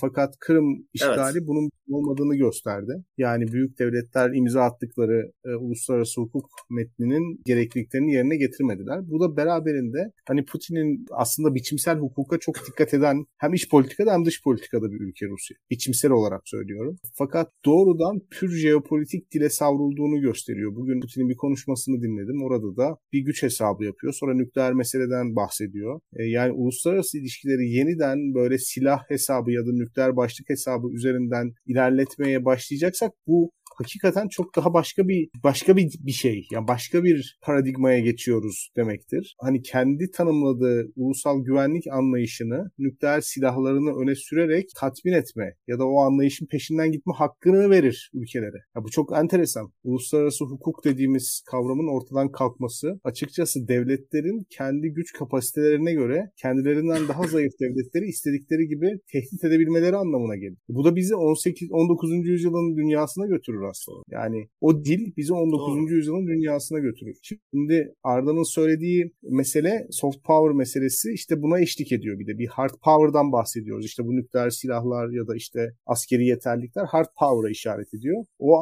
Rusya'nın propaganda gücüne soft power demiyorlar. Sharp power diyorlar. Yani başka ülkelerdeki bu kamuoylarını yönlendirebilme yeteneği, seçimlere müdahale etme, siber saldırılar, bu tip konular sharp power kavramıyla işaret ediyor. Bir de Rusya'nın böyle bir yeteneği var tabii. Yani onu da unutmamak gerekiyor. Rusya olabildiğince küreselleşmenin nimetlerinden faydalanıp enteresan bir şekilde mesela Almanya'da Sputnik bürosu açabiliyor ya da Rus oligarklar dünyanın herhangi bir ülkesinde hesap açabiliyorlar. Küreselleşmenin getirdiği sermaye akışından faydalanıyorlar. Fakat bütün bu küreselleşmenin faydalarından, e, küreselleşmenin nimetlerinden faydalanırken aynı zamanda kullandıkları dil son derece arkaik, küreselleşme karşıtı bir dil. Ve dünyayı da küreselleşme karşıtı olmaya zorluyorlar. Şimdi küreselleşme karşıtı olmaya zorlamakta bir problem yok fakat küreselleşme inkitaya uğradığı zaman bundan en fazla zarar gören ülkelerden birisi yine Rusya olacak. Onu da söylemek lazım. Yani bugün Rus oligarklarının yurt dışındaki hesapları soğuk savaş mantığıyla ele alınıp yani Rusya böyle nükleer bir lisanla konuşan, güç kapasitesine dayanarak ülkelerin egemenlik alanını tehdit eden bir ülke olacaksa ve dünyayı da böyle görüyorsa, kendisi gibi ülkelerin de kendisi gibi davranma hakkı olduğuna inanıyorsa o zaman başka bir mesele devreye girecek ve biz bu yaşadığımız Soğuk Savaş sonrası yaşadığımız bence eksik gedik çok tarafı olan ama yine de bir şekilde kendi kendisini besleyerek ilerleyen küreselleşme dalgasının da sonuna gelebiliriz. Yani sadece real politik bir dil konuşul, konuşulacaksa öyle konuşulacak bundan sonra. Şimdi işin can sıkıcı tarafı aslında bunu yapmaya kimsenin cesaretinin olmaması ve batılı devletlerin de bir anlamda buna cesaret edememeleri. Hatta cesaret edememelerinin ötesinde daha karmaşık bir şey söyleyeyim. Belki de Putin'in dünyasını onlar hevesle karşılıyorlar. Putin'in dünyasına bir şekilde o oyunda ayakta kalmaya çalışıyorlar. Mesela Putin bunları doğal gazla tehdit ediyor veya başka şekillerde ilişki kurmaya çalışıyor. Buna uyum sağlamaya çalışıyorlar. İşin iki yüzlü kısmı başka. Hem real politik bir oyun oynamaya hevesli olup hem de bunu biraz küreselleşmenin arkasına saklama. Yani net ifade edebildi mi bilmiyorum. Bugün dünyadaki otoriter devletlere merkez demokratik endüstrileşmiş ülkelerden büyük bir sermaye akışı var. Hem bu devletlerin kendi ulusal güvenlik ajandalarına itiraz etmiyorsunuz. Oynadıkları jeopolitik oyuna itiraz etmiyorsunuz. Hem bu oyunun içerisinde bir aktör olarak var oluyorsunuz. Bunu kolaylaştırıyorsunuz. Hem de bu ülkelerden para kazanma adına küreselleşmenin getirdiği paradigmayı besliyorsunuz. Onun üzerinden hareket ettiğinizi savunuyorsunuz. Otoriter ülkelere sermaye e, aktarıyorsunuz. Mesela en son Türkiye'ye, Türkiye'deki bazı fonlara yapılan batılı kurumlarca destekler, iktisadi fonlara. Bunlar söz konusu olmuştu. E, Rusya'da da benzer bir durum var. Şimdi herkes Rusya ile iş yapmak istiyor. Hani bunu da küreselleşmenin arkasına saklıyorlar. Küreselleşen bir dünyamız var. İşte mallar ve hizmetler ve para sınırsız bir şekilde sınırlar arasında gidip gelebilmeli. Fakat öte taraftan bu oynanan oyun da çok real politik. Yani Batı'nın da oynadığı bir real politik oyun var. Rusya'nın da oynadığı bir real politik oyun var. Şimdi burada safların netleşmesini önleyen şey bu karmaşa ve Ukrayna gibi, Gürcistan gibi ülkeler gerçekten bunun bir anlamda kurbanı oluyorlar. İnsanlar kurbanı oluyor bunun. Mesela Kazaklar bunun kurbanı evet. oluyorlar. Ve dolayısıyla hani bunun bir adının koyulması isabet olur. Rusya'nın jeopolitik öncelikleri nelerdir? E, Batı'nın jeopolitik öncelikleri nelerdir? Ve devletler, şimdi Ukrayna devletine bakıyorum. Budapeşte Anlaşması'nı imzalamış, Batı'ya güvenmiş, uluslararası hukuka güvenmiş, Rusya devletine güvenmiş. Nükleer silahlarını elinden çıkartmış. E ne oluyor? Kırım işgal ediliyor. Kimseden ses yok. Uluslararası hukuk çiğnenmiş. Hiç kimseden ses yok. E, öte taraftan bakıyorsunuz batılı toplum kesimleri işte batıdan destek bekliyorlar. Bu insanlar batılılaşmaya çalışıyor. Ülkelerini biraz modernize etmeye çalışıyorlar. Ekonomilerini düzeltmeye çalışıyorlar. E bir yandan da Rusya'nın vali gibi atadığı bir corrupt rejimle,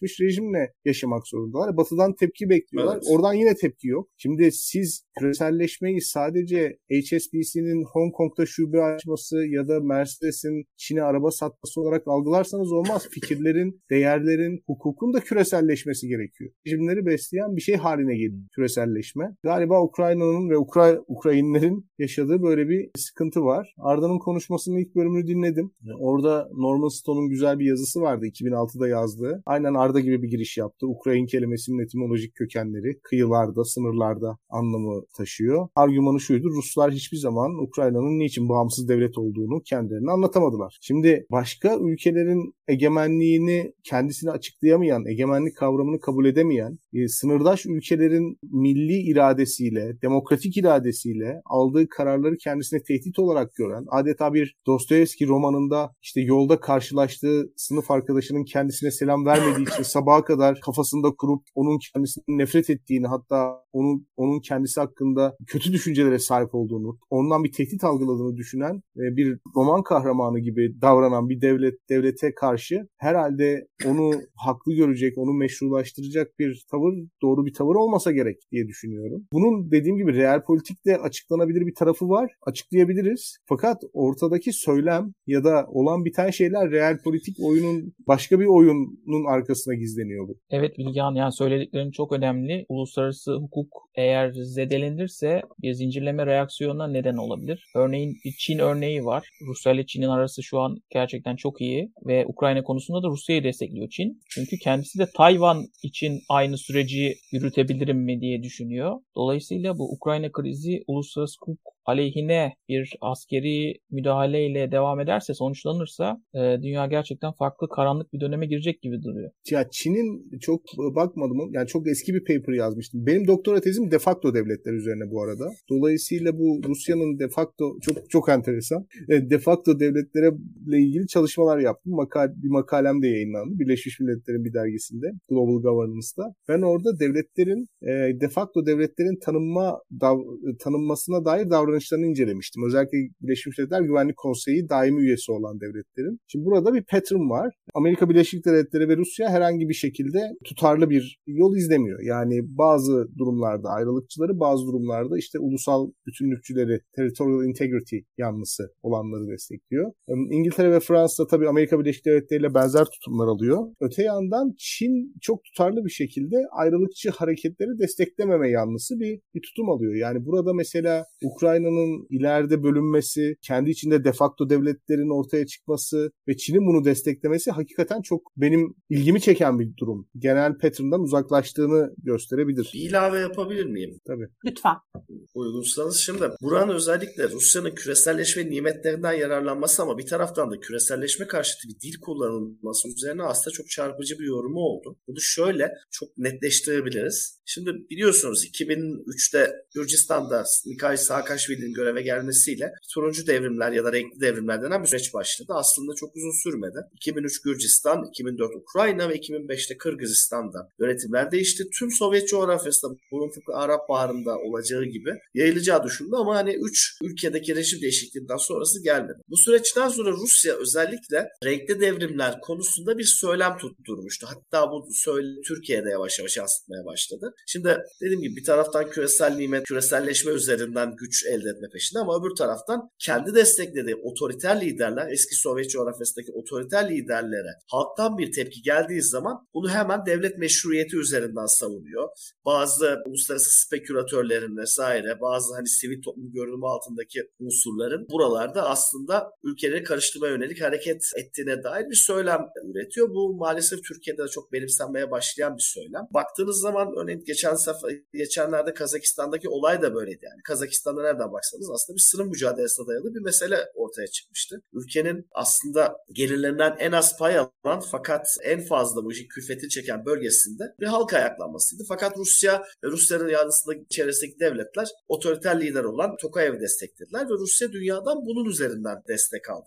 Yani bakıyorsunuz bir taraftan Rus oligarkları aynen her yerde ama Rusya'ya göre ya da Rusya'nın söylemine göre hiçbir halk hareketi olamaz. Ee, sadece meşru devlet istediği kadar otoriter olsun. Meşru devlete otorite esastır vesaire.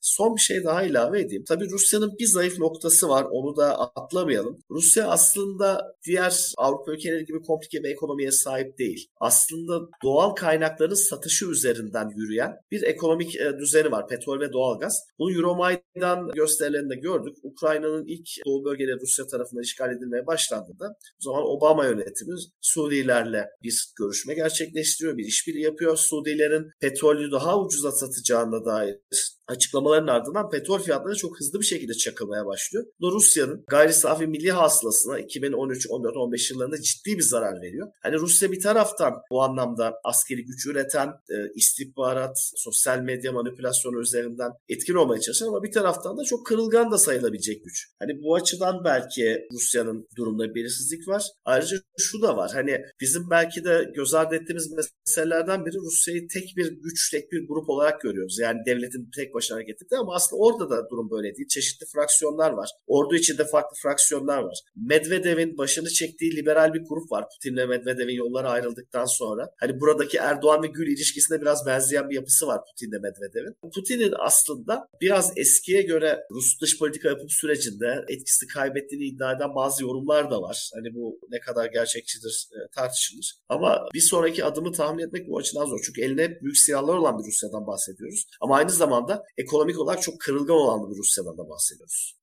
Peki çok teşekkürler. Nadir Hocam tekrar yayına katıldı bu arada. E, tekrar hoş geldiniz diyeyim. Bir genel bir soru sorayım. E, siz nasıl görüyorsunuz Rusya-Ukrayna krizini? Rusya'nın amacı nedir? Ne bekliyor bu çatışmadan? Günaydın.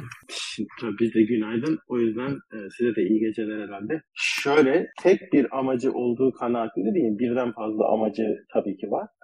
Şimdi birinci olarak tabii ki efektif olarak Ukrayna'nın yeniden kontrolü kendi kendi alanına, kendi kontrol sahasına yeniden geri sokulması gibi bir amacı var. Bir ikinci amacı ki kendisi açısından en büyük tehdit olarak gördüğü, buna da çok uzun zamandır gördüğü NATO'nun fragmentasyonu. Yani NATO içerisinde NATO birliğini ne kadar zedeleyebilmek ve zedeleyebilirse o kadar kendisi için iyi bir amaçlardan bir diğeri. Bir de kendi domestik yani kendi iç siyasetiyle ilgili bazı sorunlar var ve bununla ilgili olarak da bazı amaçları var sonuç itibariyle. Yani nereden bakarsak toplamda böyle üç tane farklı amaç güttüğünü Ukrayna meselesinde e, söyleyebiliriz. E, bir, bir kere Ukrayna'nın kontrolünden çıkması deminden beri zaten konuşuluyor. Ukrayna'nın tam olarak Rusya'dan ayrı bir yer olarak tanımlanması zaten Rusların kafasında tam olarak oturmuş bir şey değil. Hatta şöyle derler. Mesela liberaller için, Rusya'daki liberaller için bile bir Rus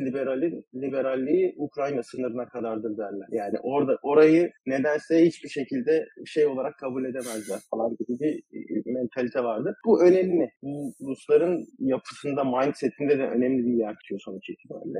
NATO'nun tabii ki bir birlik olarak çünkü şöyle düşünmek lazım. Esasında Rusya çok yalnız bir ülke. Yani kendini baktığınız zaman Sovyet döneminde kendi uydu ülkeleri olan bunlarla bir alliance içerisinde bulunan bir ülkeydi. Fakat şu anda çok daha yalnız bir ülke. Kendi Amerika'nın yanındakiler gibi yanında durduğu en azından görünen ülkeler gibi bir e, birliğe sahip değil yanında duracak. Bu durumda kendini en azından NATO karşısında kuvvetsiz hissediyor ve Avrupa'nın Avrupa güvenliği konusunda da söz sahibi olmak istiyor. Şimdi demin Burak Hoca bir şey dedi. Şimdi Burak mı? Burak Bilgehan mı? Onu da tam zulüm yani isim şey patronimik falan sahibi böyle. Enteresan ben Burak diyeyim. Burak olarak devam edelim. Bu hani Rusya'nın dilinin ne, yeniden nükleer silahlar olduğunu, real politik çekmeye çalıştığını dünyayı falan gibi bir şey söyledi. E, bu çok doğru çünkü aslında Rusya demin Nazım Bey'in de söylediği gibi çok da kuvvetli bir ülke değil. En azından ekonomik anlamda çok kuvvetli bir ülke değil. Eğitim anlamında belki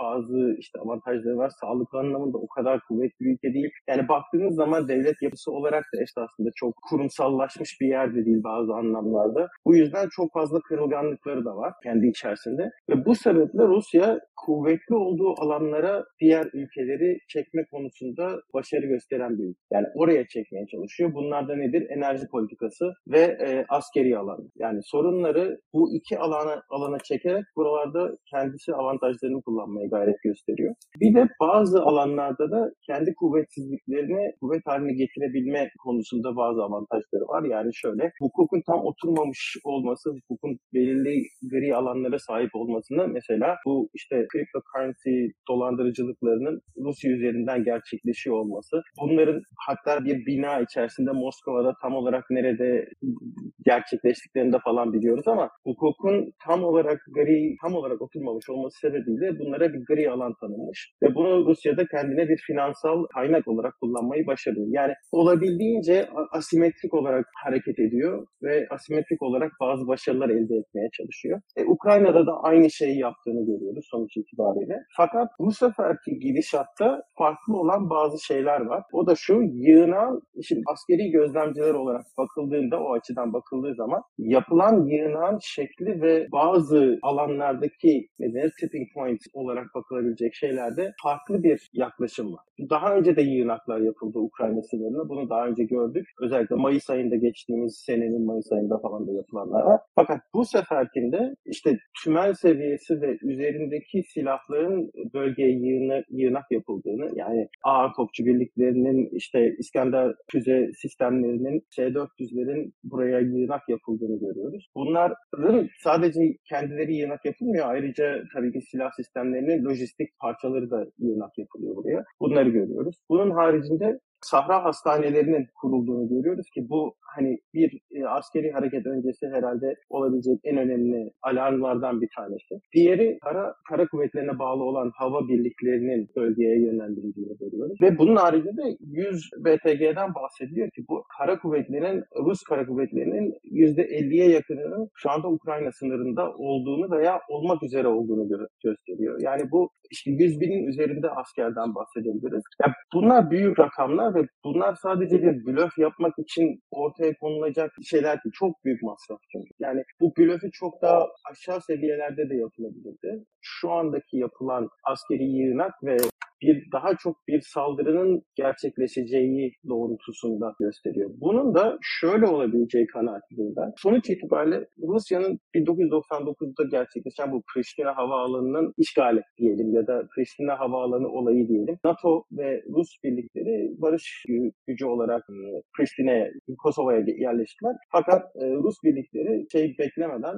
davet beklemeden ya da herhangi bir diyalog halinde olmadan Priştine havaalanını gidip ele geçirdiler. Ve oradaki NATO komutanının söylediği yani bir havaalanı için nükleer savaş başlatacak değil. Bu esasında çok taktik bir vaka fakat bu çok önemli stratejik şeylere sebep oldu. Rusya şunu o günden beri farkında. Belirli kırmızı noktaları geçmediği sürece Batı bloğundan çok büyük askeri bir karşılık görmeyecek. Bunun farkında. O yüzden belirli aşamalarla bazı askeri harekatları gerçekleştirebileceğine görüşünde ve bence şu evet. şöyle bir şey olabilir bir olasılık olarak en büyük olasılık bence bu Donetsk ve Luhansk Cumhuriyetlerinin şu anda Duma'da olan bir bu sene yasa pardon bugün 14'ü herhalde sizde 14 13 olabilir tartışılmaya başlanacak. Bu yasa dahilinde Donetsk ve Luhansk'ı Rusya tanıyacak ve bu durumda orayı savunma oraya herhangi bir saldırı olması durumunda bu bölgeyi savunma şeysi de veriyor. Ya, yasa bunu da geçiriyor. Bence yapılan yığınak şöyle bir şeye sebep olabilir. Bence birkaç kademeli bir operasyon gerçekleşebilir. Birincisi Donetsk ve Luhansk bölgesini korumak için askeri birlikler bölgeye hareket edeceklerdir. Aynı zamanda da çok büyük bir hava ve karadan ateşlenen ya da e, denizden ateşlenen füzelerle çok büyük bir bombardımana tabi tutulacak Ukrayna. Bunun sebebi de daha çok stratejik hedefleri vurmak, enerji santralleri, enerji ve iletişim santralleri falan gibi şeyleri vurmak. Şu anda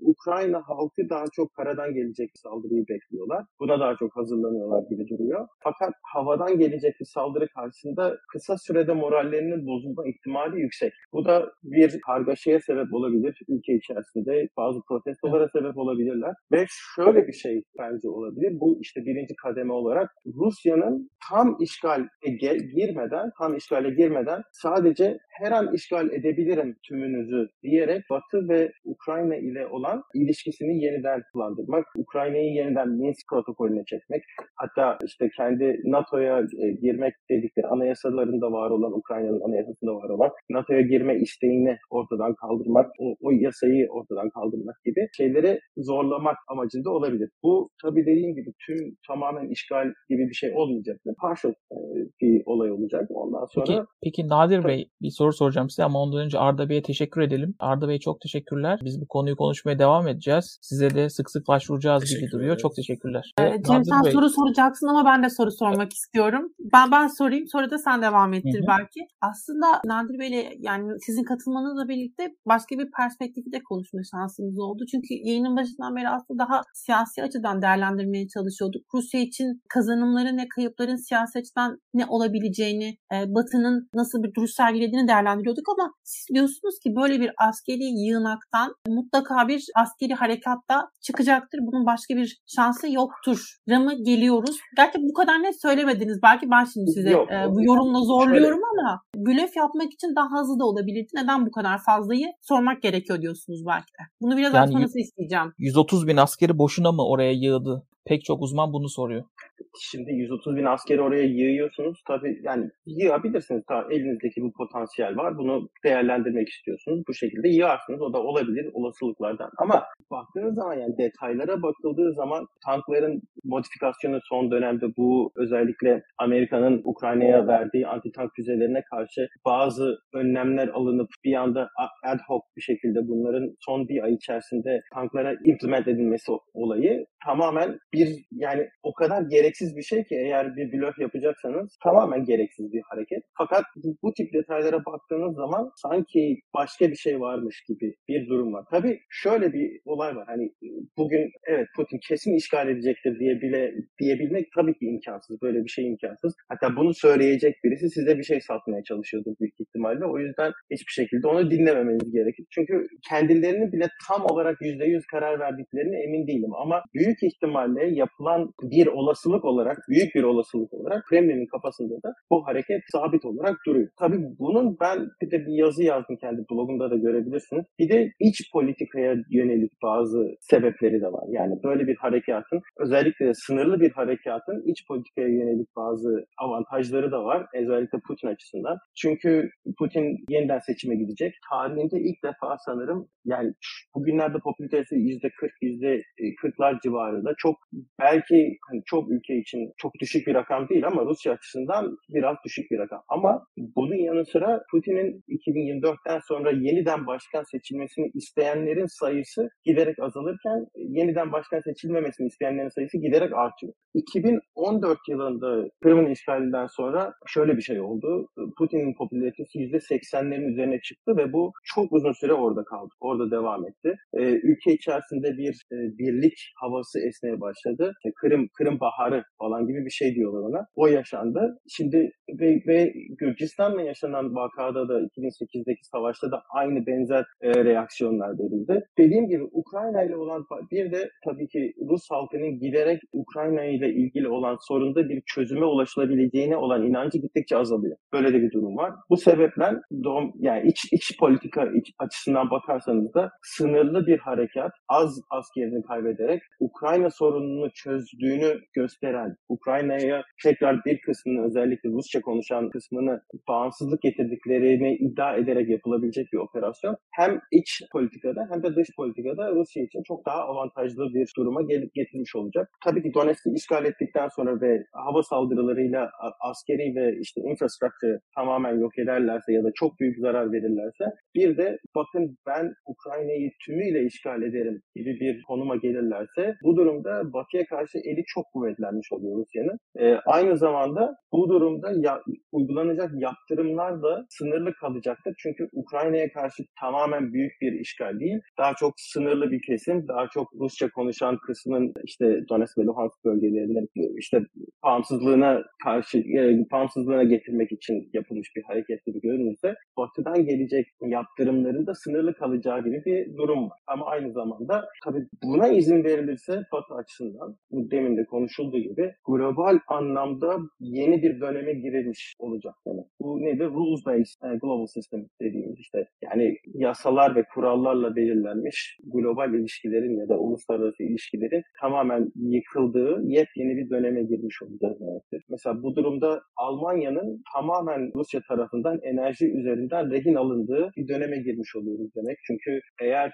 yani şu an görüyoruz ki NATO içerisinde de yani NATO kendine geldi evet İsrail'de şöyle budur falan diyoruz ama Almanya ve Fransa'nın hala çok daha Amerika ve İngiltere çizgisinden uzak olduğunu görüyoruz. Bu durumda Almanya bazı sebeplerle işte Rusya'ya karşı gelemiyor çünkü enerji de ona bağlı. Ne bileyim işte Fransa kendi başka başka e, amaçlarla Avrupa güvenliğinde kendi söz sahibi olmak gibi bir hedefi var. Bu dağınıklığı daha da daha da öteye getirebilecek bir şey olabilir. Yani bir sınırlı işgal bence Rusya açısından şu anda bu sorunun çözümü için en en optimum e, olay gibi görünüyor yani. En optimum çözüm. Peki son soru olarak da şunu sorayım. E, biraz spekülasyon olacak ama spekülasyon yapabiliriz bence. E, Ukrayna'nın karşı koyma, püskürtme ihtimali var mı Rus ordusunu? Batı'dan pek çok silah yardımı aldı ama evet. siz nasıl görüyorsunuz? Öncelikle hava tamamen air superiority, air supremacy e, sahibi olacak bu şey. Yani tüm hava kontrolüne sahip olacak çok kısa zaman içerisinde. Bu durumda Ukrayna'nın hem lojistik hem e, lojistik hatlarının kesilme ihtimali çok yüksek. Askeri hareketliliği azalacaktır. Çok fazla karşı koyma gücü olabileceğini sanmıyorum. Şöyle eğer daha kapsamlı bir işgale gidilirse bu sefer şehirlerde bazı gerilla faaliyetleri, şehir savaşları gibi şeylerle karşılaşılacaktır. Zaten Rusya'nın da bu kadar ileri gidemeyeceği düşüncesine o yüzden sahibim. Yani bazı şehirlerin yani milyon şehir, milyonluk şehirleri tamamen işgal edebilme ya da kontrol altına alabilme gibi bir ihtimali yok. Özellikle yani 100 bin, 150 bin kişilik bir askeri birlikten bu, bu biraz imkansız. Ukrayna'nın o yüzden karşı koyma yeteneği var. Evet belirli bir oranda var. Ama hava kontrolünü, hava savunmasını tamamen kaybedecek çok kısa zaman içerisinde. Ve çok büyük ihtimalle yani işte İskender olsun, BM-30 gibi silahlar olsun çok ağır bombardıman altında olacak. Uzun süre olacak. Bu büyük kayıplara da sebep olacaktır. Rusya açısından kayıplar az olmasına rağmen işte dediğim gibi Ukrayna açısından kayıp kayıplar büyük olacaktır. Bu da moral ve birliktelik ne kadar devam eder Ukrayna'da tabii bunların zedelenmesine de sebep olacaktır kesinlikle. Çok büyük ihtimalle Ukrayna'nın böyle bir kapasitesi yok. Yani ne kadar silah verirseniz verin. Yapılabilir, yani Ukrayna açısından en büyük başarı Rusya'ya olabildiğince büyük zayiat vererek Rusya'nın kendi iç siyasetinde insanların e, yani Rusların bizim niye çocuklarımız orada ölüyor demelerine sebep olabilir. Yani tek e, şu an çıkış noktaları bu gibi görünüyor. Başka destekler gelmediği sürece özellikle hava desteği gelmediği sürece NATO'dan ki hiçbir böyle bir ihtimal yok. Ukrayna'nın çok fazla askeri olarak direneceğine şansı da yok gibi görünüyor.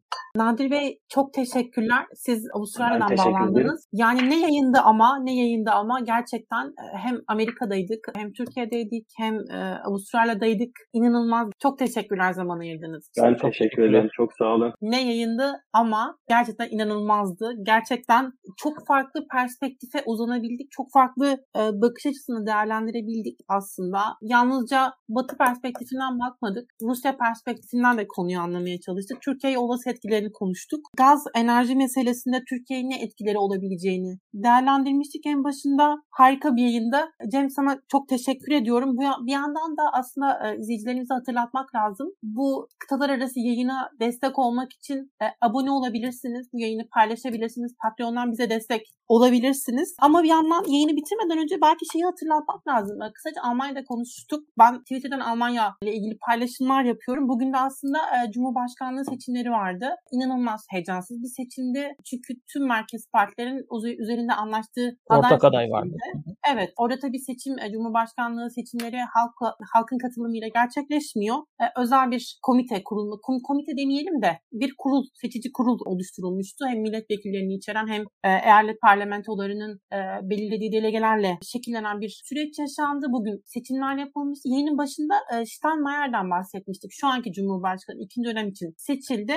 Daha öncesinde Dışişleri Bakanıydı. Şu an hükümetin en büyük ortağı olan Sosyal Demokrat Parti'nin önemli isimlerinden biriydi kendisi ve işte e, yayının başında Aydın Sezer konuşurken aslında şey vurgusu yapmıştı. Steinmeier'in e, o dönem istihbaratın başında olduğu ve şu an gaz e, lobilerine yakın yakın demeyelim hatta yönetim kurullarına yer alan Schroeder'in en yakın Schroeder'e en yakın isimlerden biri olduğunu aslında biliyoruz ama bugün Steinmeier seçilmesinin hemen sonrasında bir konuşma yaptı ve bu konuşmada Putin'e aslında e, parmak salladı bir bakıma. Tabii Almanya'da yabancı ülkelerle ilişkilerde çok sert ve keskin söylemler duymuyoruz. Üstelik Cumhurbaşkanı'nın rolü de sembolik. Bu sebeple çok keskin bir söylem değil belki ama yine de hatırlatmakta yarar var. Almanya'nın da burada bir sınır çizmeye çalıştığını, özellikle kendisinin e, NATO'daki rolünün sorgulanmasının önüne geçmeye çalıştığını not etmekte yarar var. Ama tabii ki eleştiriler de bence haklı. Yani işte Batı İttifakı'nda ne ölçüde yer alabildiği,